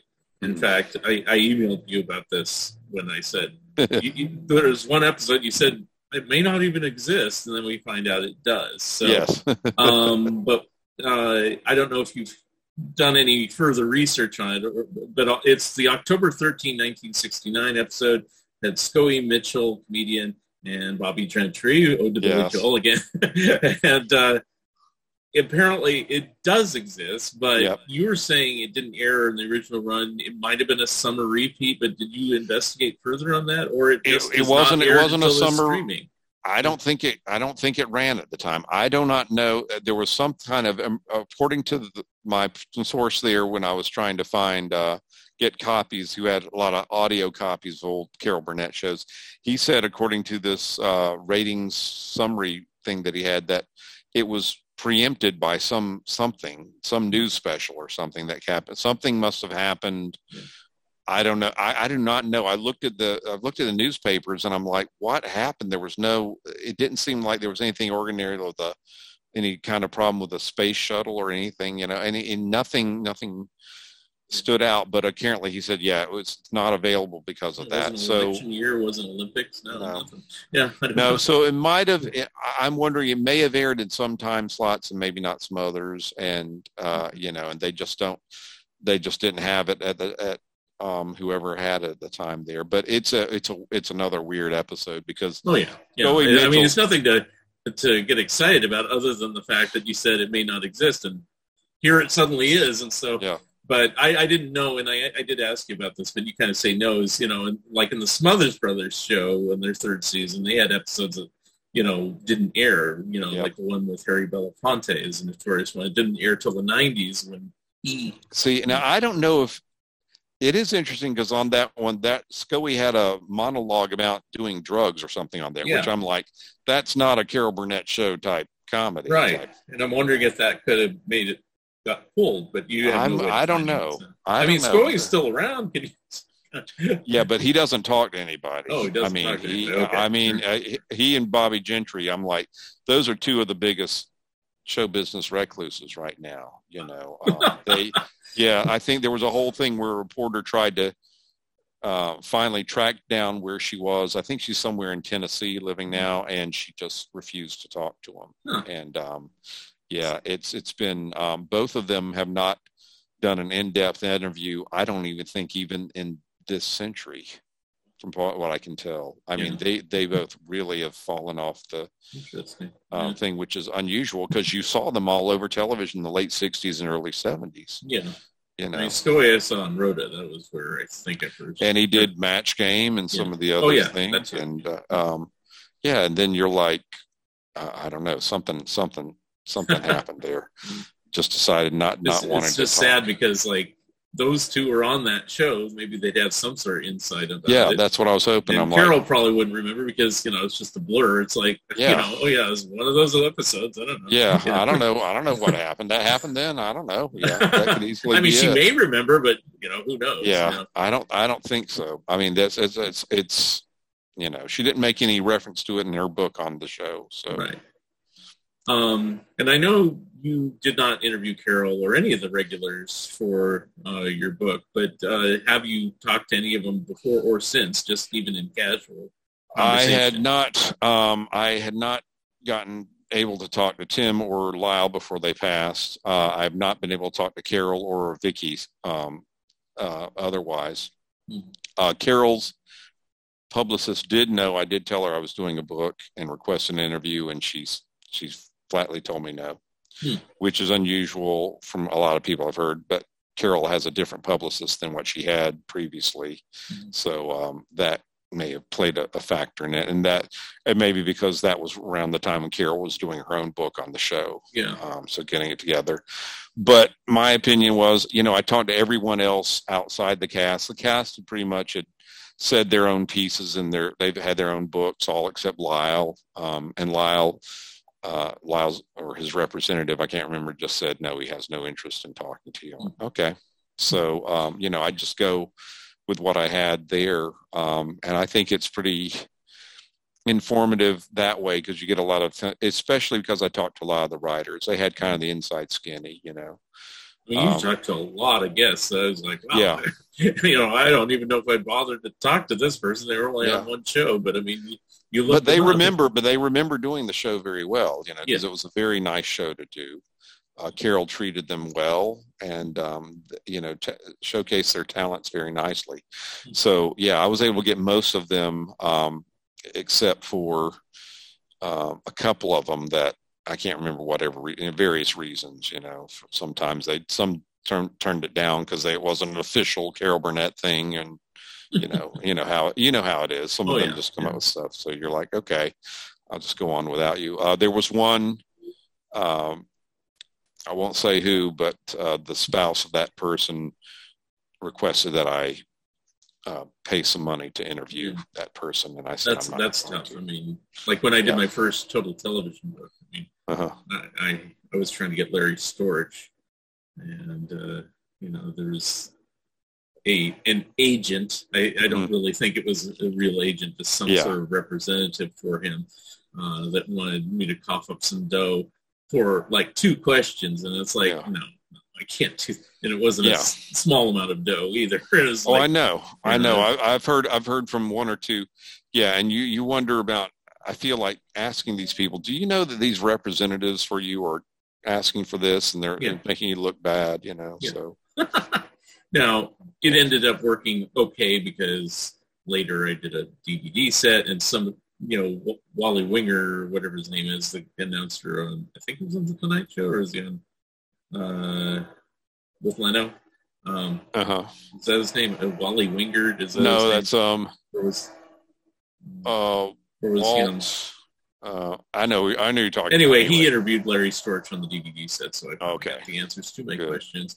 indirectly. You know, but you know how that is. It's like, well, Yeah, I won't get it yeah. from this source, but I'll get it I got this that. source. Yeah, there was Yeah, there was so- a really good, like I said, the Panorama magazine, which didn't last long, but I somehow in my wisdom kept it, Mhm. and it had a really good in-depth interview with Carol in 1980 about her show and what was going on, and uh, had a lot of uh, good quotes that I got from it, and plus I was able to watch her um, do some stuff on the Tonight Show and Dick Cavett and so on there, and you know interesting quotes that I could use about um, the show from her perspective. So that that's that's nice. You know, it's all. I think that adds to a flavor to a book. You're like, oh, she, he got her on the Tonight Show, and there she is in the magazine. Over the years, were there any true friction or fights between the cast members? there was one in the book. Carol talks about it when um, I think it was in '72. There was one show where Harvey was being really nasty. Yeah. and um, yeah, and and and Tim didn't realize it when they talked about it later on, but she said it was a show where Tim was a guest along with uh, Petula Clark, so nice people.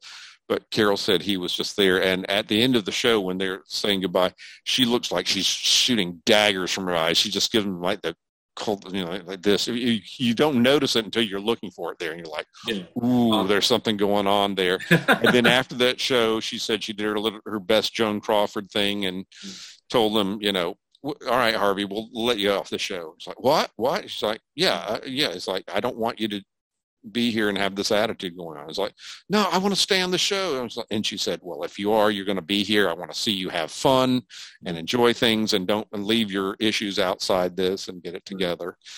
And so the next morning when, uh, the next weekend, you know, when it came back Monday, um, the elevator door opened and Harvey got out and Carol was there in front of him and he started, he twirled around dancing everything to indicate, I'm also- fine, I'm good. Didn't they also like uh, give him a sign that said "Happy Go Lucky Harvey" Yeah, or something yeah, to that effect on his dressing room door? And Yeah. there was one Q and A where they someone said, "What's Harvey Korman really like?" He said, "Oh, he's the same easygoing guy you see on here." And you hear the crew and everybody laughing their heads off. you know, I mean, Harvey Harvey was a worrier, some you know, and he but he had, was really committed to the show and wanted to have the the excellence in it there, and um, you know, and I think uh, he he really invested it. Yeah, the the shows um, without him really are lacking um, very much um, uh, the special spark that he provided there. He was a great foil for Carol. Yeah. He could sing, dance, do comedy, Right. Make a character very believable and wacky. Uh, just everything you needed in a sec- second banana, you know. Now, did Carol ever have any friction with Vicki? Wasn't she kind of when Vicki got pregnant? Wasn't there some friction there? Or no? No, that was Joe giving Oh, friction. Joe. Okay. was saying, "Okay, you're starting to show, so we can't have you on here. We're going to that." And and she was like doing that, and then Carol kind of lobbied, said, "You know, can't we have Vicki back on it? I'm missing her." So Oh, they had an episode where Mama supposedly fell and got herself injured. So they had a lot of blankets on her uh, as she was up in a wheelchair and everything. So that hid that.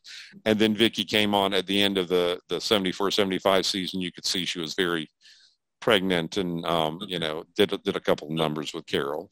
That's why I ask you all these things. You know, if there's Yeah. jealousy or anything. So it sounds like in general they got along and still do. I suppose. Yeah, yeah. I think I think they really did. I heard um, Vicki supposedly was um, telling Carol recently how broken up she was about Betty White passing because you know they did Mama's Family together. And in fact, um, Betty did the Carol Burnett show three times, and you know she she was playing uh, Ellen's the mean sister of Right. Carol's character on that. Um, did a great job. Vicki, uh, Betty's shows, all three of them were great.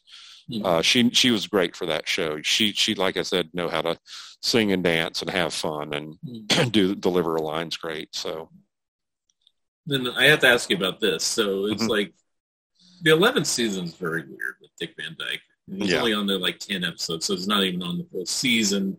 But I I watched those originally, and I was thinking, what's going on here? Why are they doing this? It seemed very awkward. And Dick Van Dyke had appeared like a year before or something, and it Yeah. was very different. You know, it's like uh, why did they have this need to kind of change it up with Dick Van Dyke and not keep it the way it was in that one episode in 76?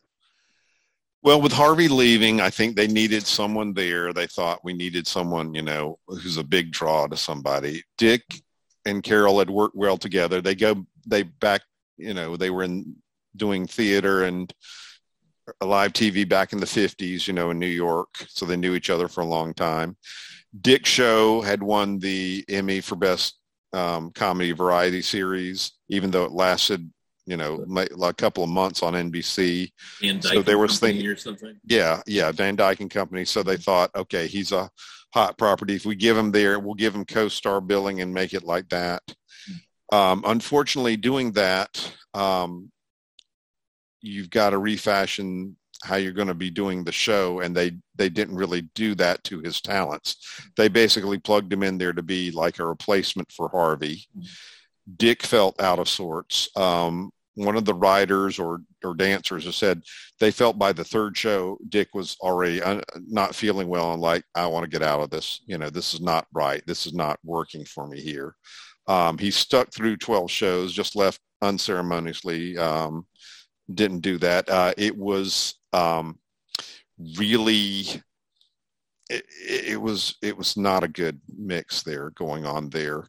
Um, there was a, a lot of dynamics going on at the same time. I think with with Harvey leaving the show, it really kind of indicating a, a passing of an era on the show of of what it was and had been, and it that last season was it was you know, maybe one out of every four shows was good. Or, I still enjoy it, but then I haven't watched it again recently. Yeah, but, it's, but it's, it's, funny. One of my favorite episodes is like totally near the end of the run, and it's probably due to the the guest, which was Steve Martin. That's like yes, that was one of their best ones. That was Steve Martin and Betty White. That yeah. was like that, that was the best episode. Yeah, I love his dog act. I love yes. uh, the beach blanket bingo parody. Uh, yeah. I can't yeah. remember all the thing. Oh, the uh, the as the stomach turns with uh, the, Betty the, and the close and, encounters. You know? Yeah. See, that was all that, but you know, but everything else was just like you know, there was there was one time. You know how they do did the the recurring bit where Carol would be a housewife and she would be besieged by people from commercials coming yeah. up and doing their little routines on her, which was always funny. They did that, and it was just like it was the first one where I was like, "This is not funny. This is not working. This is they're." That's why I'm going to rewatch all these because they don't. Yeah. They don't. There's a lot of those 11th season ones, especially the ones with Dick Van Dyke, that are not on home video. Yeah. So and there, you know, there's a reason why. Yeah. You know, you know um, was there any friction with like other? You know, we talked about Carol with all the different ones. Oh, also, did you interview Dick Van Dyke about this or no? No, I did okay. not. Okay. But I did get his comments uh, in his autobiography, and okay. he mentioned it briefly on a, a, Museum of Television and Radio um, interview seminar uh, that I saw. So he had he admitted he had trouble with the show. Yeah, he, he's yeah he in in more or less, yeah. Okay. He just said, so, yeah, he. Obviously, uh, Tim and Harvey worked together and mm-hmm. probably didn't have much friction. What about Tim and Vicki? Tim and Vicki did fine. It's just I think Vicki got a little exasperated with Tim going off script, and that's when she did that one time. Yeah, well, that's what that that's what made me ask that. I mean, it's like yeah. you know, there's one thing to kind of keep it under wraps when you're acting, but yeah. then behind the scenes, like like almost like she's sick of it anyway, but you know, that was yeah. the last straw. You know? Yeah, well, she she she was informed during the between the shows. He did one story about the um, Siamese elephants, right. and then uh, well, no, the first one was about the uh, was it that the elephant and the trainer were lovers. The other one was the Siamese elephant. Yeah, I, I think the, the first one, one is supposedly the one that got. The, yeah. That's the blooper reel one. Yeah, Although I that was the second one. That was the second show. Yeah, when yeah. she was doing that, and uh, she was informed that they said Tim's story is going to change in that one, and she's like, "God, I can't just. Oh, I don't want to. Why does he do this?" And so her husband, who was a makeup artist on the show, said, "Well, why not get back at him? do something like that. so that's when she, you know, released the line about, you know, are you sure this little blank is right. shut up, you know, finished? I'll say it. Yeah. This little asshole. Yeah. You know? Yeah, and it floored everyone, you Yes. know. Yeah. And, you know, people mistakenly say that that was Harvey Korman, but it was Dick Van Dyke. Over Yeah, because he's barely saying- in. You've yeah, barely yeah. seen him that much, and it looks like it there, you know. Yeah. So, yeah, I mean, um, yeah, he was playing a guy who uh, rented the, the something there. Yeah, because they had to write off here Harvey's Korman as leaving um, Eunice, you know, which sounds like a laugh riot, doesn't it? Right. So, um, yeah.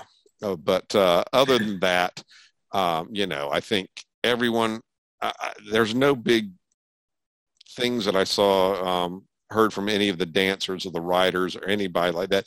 There was some friction with some of the writers sometimes. Yeah. Um, there was, um, I think they even say that on some of the interviews, like with Buz Yeah. Kohan on some of the DVDs, you know. I think they yeah, kind of allude to that, not gratuitously, but Yeah. bit. Bob Schiller and uh, Schiller and Weiskopf, who were you know the big guys behind uh, I Love Lucy and everything, they were doing the show some in uh, 1970, and they they couldn't get their ideas accepted there, so they left it and they went to uh, the Flip Wilson show and they won Emmys for you know the work that they were rejected uh, for doing for Carol's show. You know that that happens sometimes. You know, there's just some um, ego trips going on with some of the writers and how they how they get them together on the thing. So, um, and there was also too um, some other areas. Uh, the um, the music conductor Harry Zimmerman.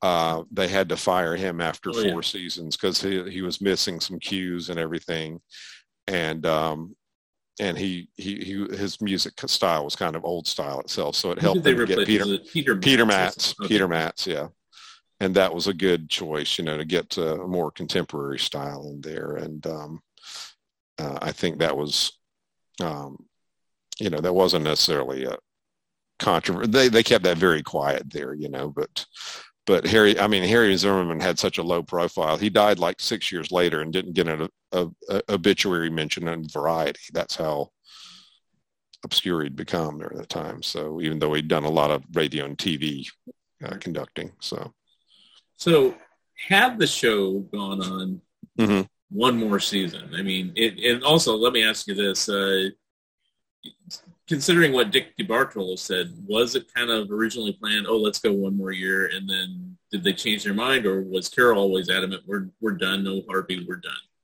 Um, Carol kind of shocked everyone.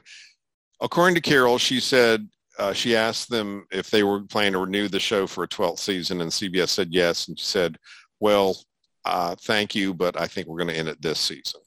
Um, that she had there. The show had moved in the middle of the season from Saturday nights at 10 to Sunday nights at 10, where the ratings actually went up some Hmm. but um, you know, it, it was not anything near where it was at the time there. Um, I think um, everybody knew if it was going to continue, it would have to have some overhauls big time. And, and it, plus CBS saying that, yes, we would renew it doesn't mean they'd renew it for a whole season. It means they could have done, I'm sure she saw what had happened before um, where some long running shows like Bonanza, Ironside, Rhoda, they were all canceled in the middle of their season, you know, even though they had long runs because they, the ratings had dropped so low. Yeah. And I, I'm sure she was like, I don't want to see that happen to our show where we're canceled and I, I don't have time to do a farewell show and get things together, you know? So um, that, that did it again. I don't know if things in the personal life may have been affecting there too at the same time. But um, yeah, by then, I mean, and, and let's face it, by 1978, the comedy variety was pretty much dying on TV, you know. Although I tried to watch everything, you know, I watched Donny Marie. I even Yeah. watched- but Barbara they, they they only Mandrell, had yeah. uh, Shields and Yarnell, Captain and Tennille. I'd watch all those things. I love the variety format. but but yeah, but Donny Marie would be off the following season. Yeah. No no show would really last a year. I think maybe Barbara Mandrell and the Mandrell sisters lasted two years. You Yeah. know, and never was a big And hit. Dolly had one, Dolly Parton. Yeah, one year But, with her. you know, yeah, if Dolly Parton Smothers Brothers start, tried again like the late Yeah. 80s and only lasted a year or so.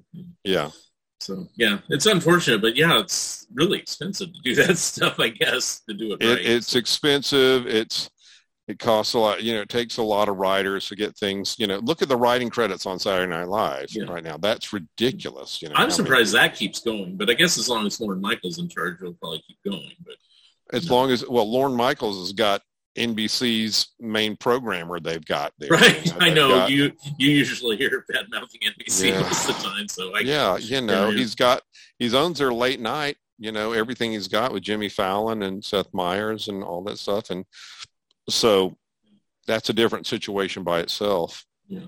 Yeah, I was thinking when I was doing the book, I was like, well, maybe I'm going to mention something here about how the show affected or competed with the Saturday Night Live. It really didn't. I mean, it was a different kind Well, of. the only thing I ever knew about it is Lorne Michaels used to say, and he probably didn't say it later on because of Mhm. Jimmy Fallon not being host, being a, a cast member, is like, we're not going to do Carol Burnett. We're not going to crack up in sketches and everything. Yeah, we're yeah. going to be professional. But, you know, Jimmy Fallon Yeah. threw that out the window way years later. So, Yeah, exactly exactly but you know i think i think carol was kind of more in her own world. I the, the, the writers said they did watch some of the other competing variety shows and maybe carol did too but i don't know to what extent um, she did. I don't uh, i don't think um, you know there there were probably some that just didn't connect that much or you know maybe said that's not my style or you know um, you know it, was it was a it was a it, the show was just its own creation uh, you know had they gone on 12th, uh, or even, did, were there any discussions for a replacement for Dick Van Dyke, or they just said, we'll just continue with who we have? yeah dick van dyke all they did they had a couple more times with uh, steve lawrence and ken berry a couple of times there But um, do you think it, I, either of them, had they gone on 12th season, might become a regular in name? i don't know Okay. i don't know if they I know it's all speculation because yeah you know, because i don't know. I think they really weren't certain on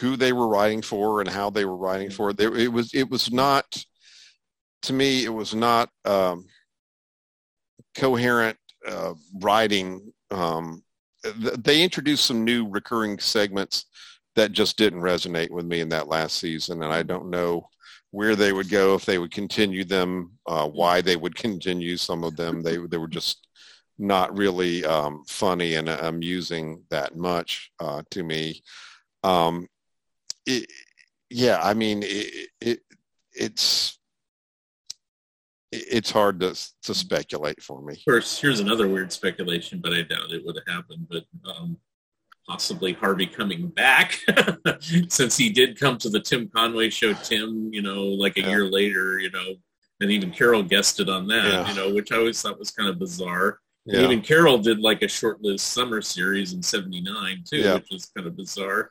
It's like they didn't want to let this thing go, which i know as I a know. fan, I was thrilled. I was like, do more, do more, do more, you know. But it's like, I knew. I think was- Harvey. I think Harvey would not have come back. I think Harvey was a little tired, Okay. Honestly, from having done. By the time he left, you know, remember he'd been doing Danny Kaye from '63 to '67, Yeah. so he'd been doing uh, sketch comedy nonstop for 14 years in a row Yeah. on TV, and um, that's gotta wear on you even after you've um, even no matter how much you're compensated or whatever, you know, Right. um, he did have a chance, as Chris Korman pointed out, he did have a chance to be the lead on the Love Boat, but he just thought he, he didn't want that. You know, I mean, it, it, it, think about if he did that. My gosh, that would have been what another eight or nine years as a regular, and Yeah. and you know that might have really made him financially secure. But I'm not sure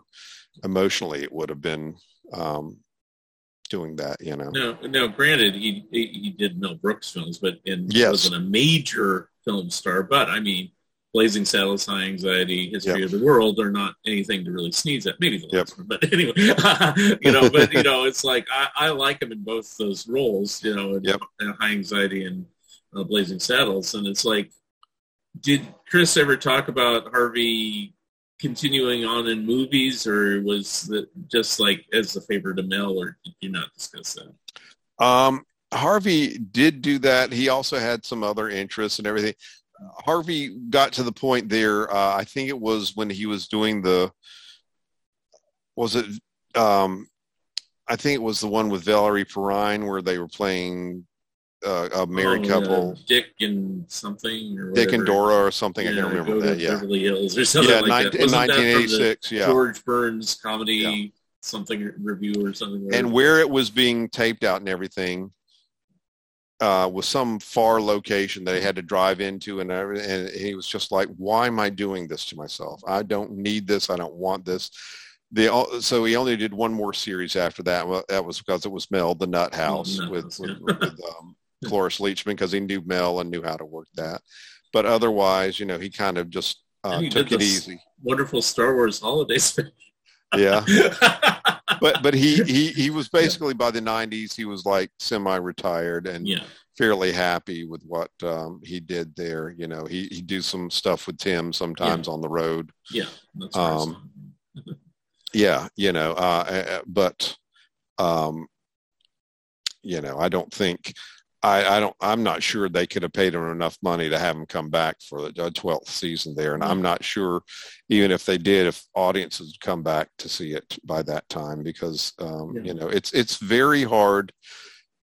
Any comedy is very hard to sustain into 12 seasons and beyond. Right. You know, look look at look at maybe I think I, I think there's probably no more than 10, 15 that in the history of television that lasted 12 seasons or more.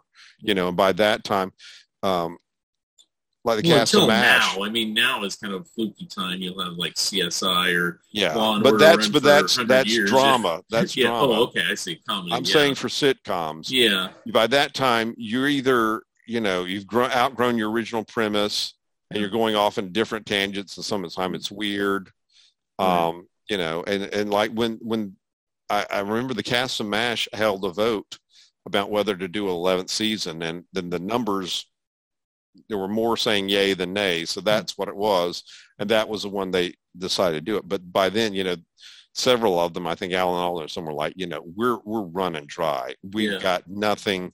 I, I don't want to be doing this when uh, uh you know it's it's gonna go crazy. And and and harvey noted that too when he he left uh in 77 not only because of career opportunities but he said you know he felt like th- it was running getting creatively dry there too at carol burnett show. He's like we've been through 50 writers over 10 years you know it's like how many more are we going to burn out for what we've got? You know and how how you know what other f- fresh situations can we get there? And then can i bring to it you know I'm surprised they never did like just like what Bob Hope did. You know, he stopped his weekly series and then he would do specials. You know, Mhm. uh, did Carol have no interest in doing TV specials at that point? carol like that? did some but she was looking at some other opportunities remember she did annie right. on uh, in movies and everything She, she was getting more Chili- opp- yeah she was getting more Flash. opportunity yeah i didn't say they were all great movies but she was getting a lot of work in movies in the 80s and that sort of thing and that Yeah.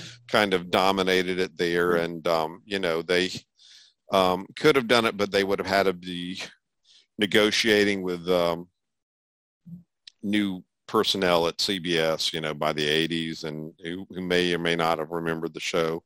It, it's a whole bunch of stuff there. You know bob hope was really a special case because he basically could own nbc so That's yeah it was able to dictate the terms with them. And I guess Carol did try again later. I mean, she did have the short-lived Carol Burnett show that had Richard Yeah. Kind and a couple, of which had Yeah. its moments, but nowhere near like this original Carol Burnett show. Yeah. And that's the thing. You're always going to be compared like that. You know, Sid Caesar never got what he had with your show of shows because I think a lot of people felt, you know, well, that's good, but it could have been, you know, where's Imogene Coca and, you know, where's, Right. where's, you know, Carl Reiner and everything. So, yeah, there's always, you know, that's the thing. You um, kind of fight that sometimes, the legacy that you have you have a TV career. And um, Carol, to a certain extent, is endorsing. You know, she's got her one woman show. She goes across the country and takes questions and answers and shows clips from the show, and people like that. And uh, it's a nice um, feeling. And you know, I think she's um, been able to determine what she wants in show business, which is good to see. You know, and she's still active. I, I guess I'm glad at least that later on she did do a few retrospective shows with the cast, even Lana yep. came back, you know, Harvey and yep. Vicki and Tim, just a couple more times, you know, and you know, yeah, if, even if it was, you know, the bloopers one's pretty good. Bump up the lights is kind of, you know, okay, you know, it's like yeah. if you've seen it all, but at least, you know, it was nice to see them together a couple more yeah. before they were but I mean, on, you know, you know, I, I do know when they did the 50th anniversary special of the show, um, there was, uh, you know, there were some people invited there who had very little to do with Carol, um, both on and off stage. And uh, that irked certain people in her circle that I know uh, wish they would have had at some things. But that's the way, um, you know, I guess that they had to sell the thing to CBS to get it that way. You know, have, have the younger stars on here, you know, uh, Tracee Ellis Ross and some other stuff, you know, had nothing to do with the show. Um, but um, you know, it did have a 50th anniversary show, so that's that's. Well, I mean, uh, my I was not uh, too upset with having younger people, you know, admiring the show because it would be like people not our age, you know, saying mm. we grew up with this, you know, yeah, and, you know, but uh, you know, the sad part is Tim was already ill, and so he couldn't yeah. show up for the show. And uh, yeah. I don't know about Lyle, but it kind of been awkward to bring him and not Tim. And Harvey was gone. If, I can't remember if Lyle showed up. He did not. Yeah, it was yeah, just okay. Vicki. Vicki was the only cast member that showed up. And of course, yeah. they wouldn't even consider, I guess, Dick Van Dyke making an appearance. But no, you know, no, you know. I don't think so. You know, I don't think people people like what, and you know, so yeah, that was a thing. You know, by the time they did it there, you know, a lot of the guest stars had passed away. You know, um, so yeah, they had to do what they had at the same time. But so um, I liked it for what it was. But the the biggest glaring thing was, you know, Tim was ill, and you know, you know, it's like, oh, he's sorely missed at this point because yeah, it yeah, could have been nice for one more time, you know. But you know, it's like yeah.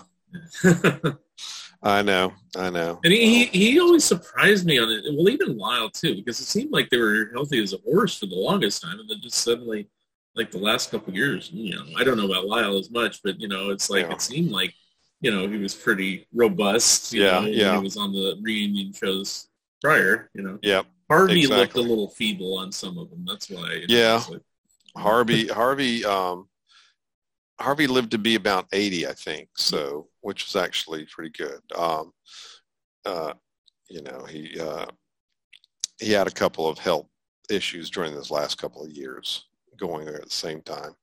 Um, Carol, on the other hand, is in great shape, doing a lot of stuff. She's really vibrant. Um, she's uh, married a younger man and apparently very happy in that relationship. It's like Dick Van Dyke in that way, yeah. in that regard. Yeah, yeah. So yeah, and um, so yeah. Overall, I mean, I think it's a the good thing about the show is I really didn't have to do too much. Uh, there wasn't too much dirt to uncover. Not that I was looking for it there too. There were a couple of them. There was. Um, one guest star, a younger singer.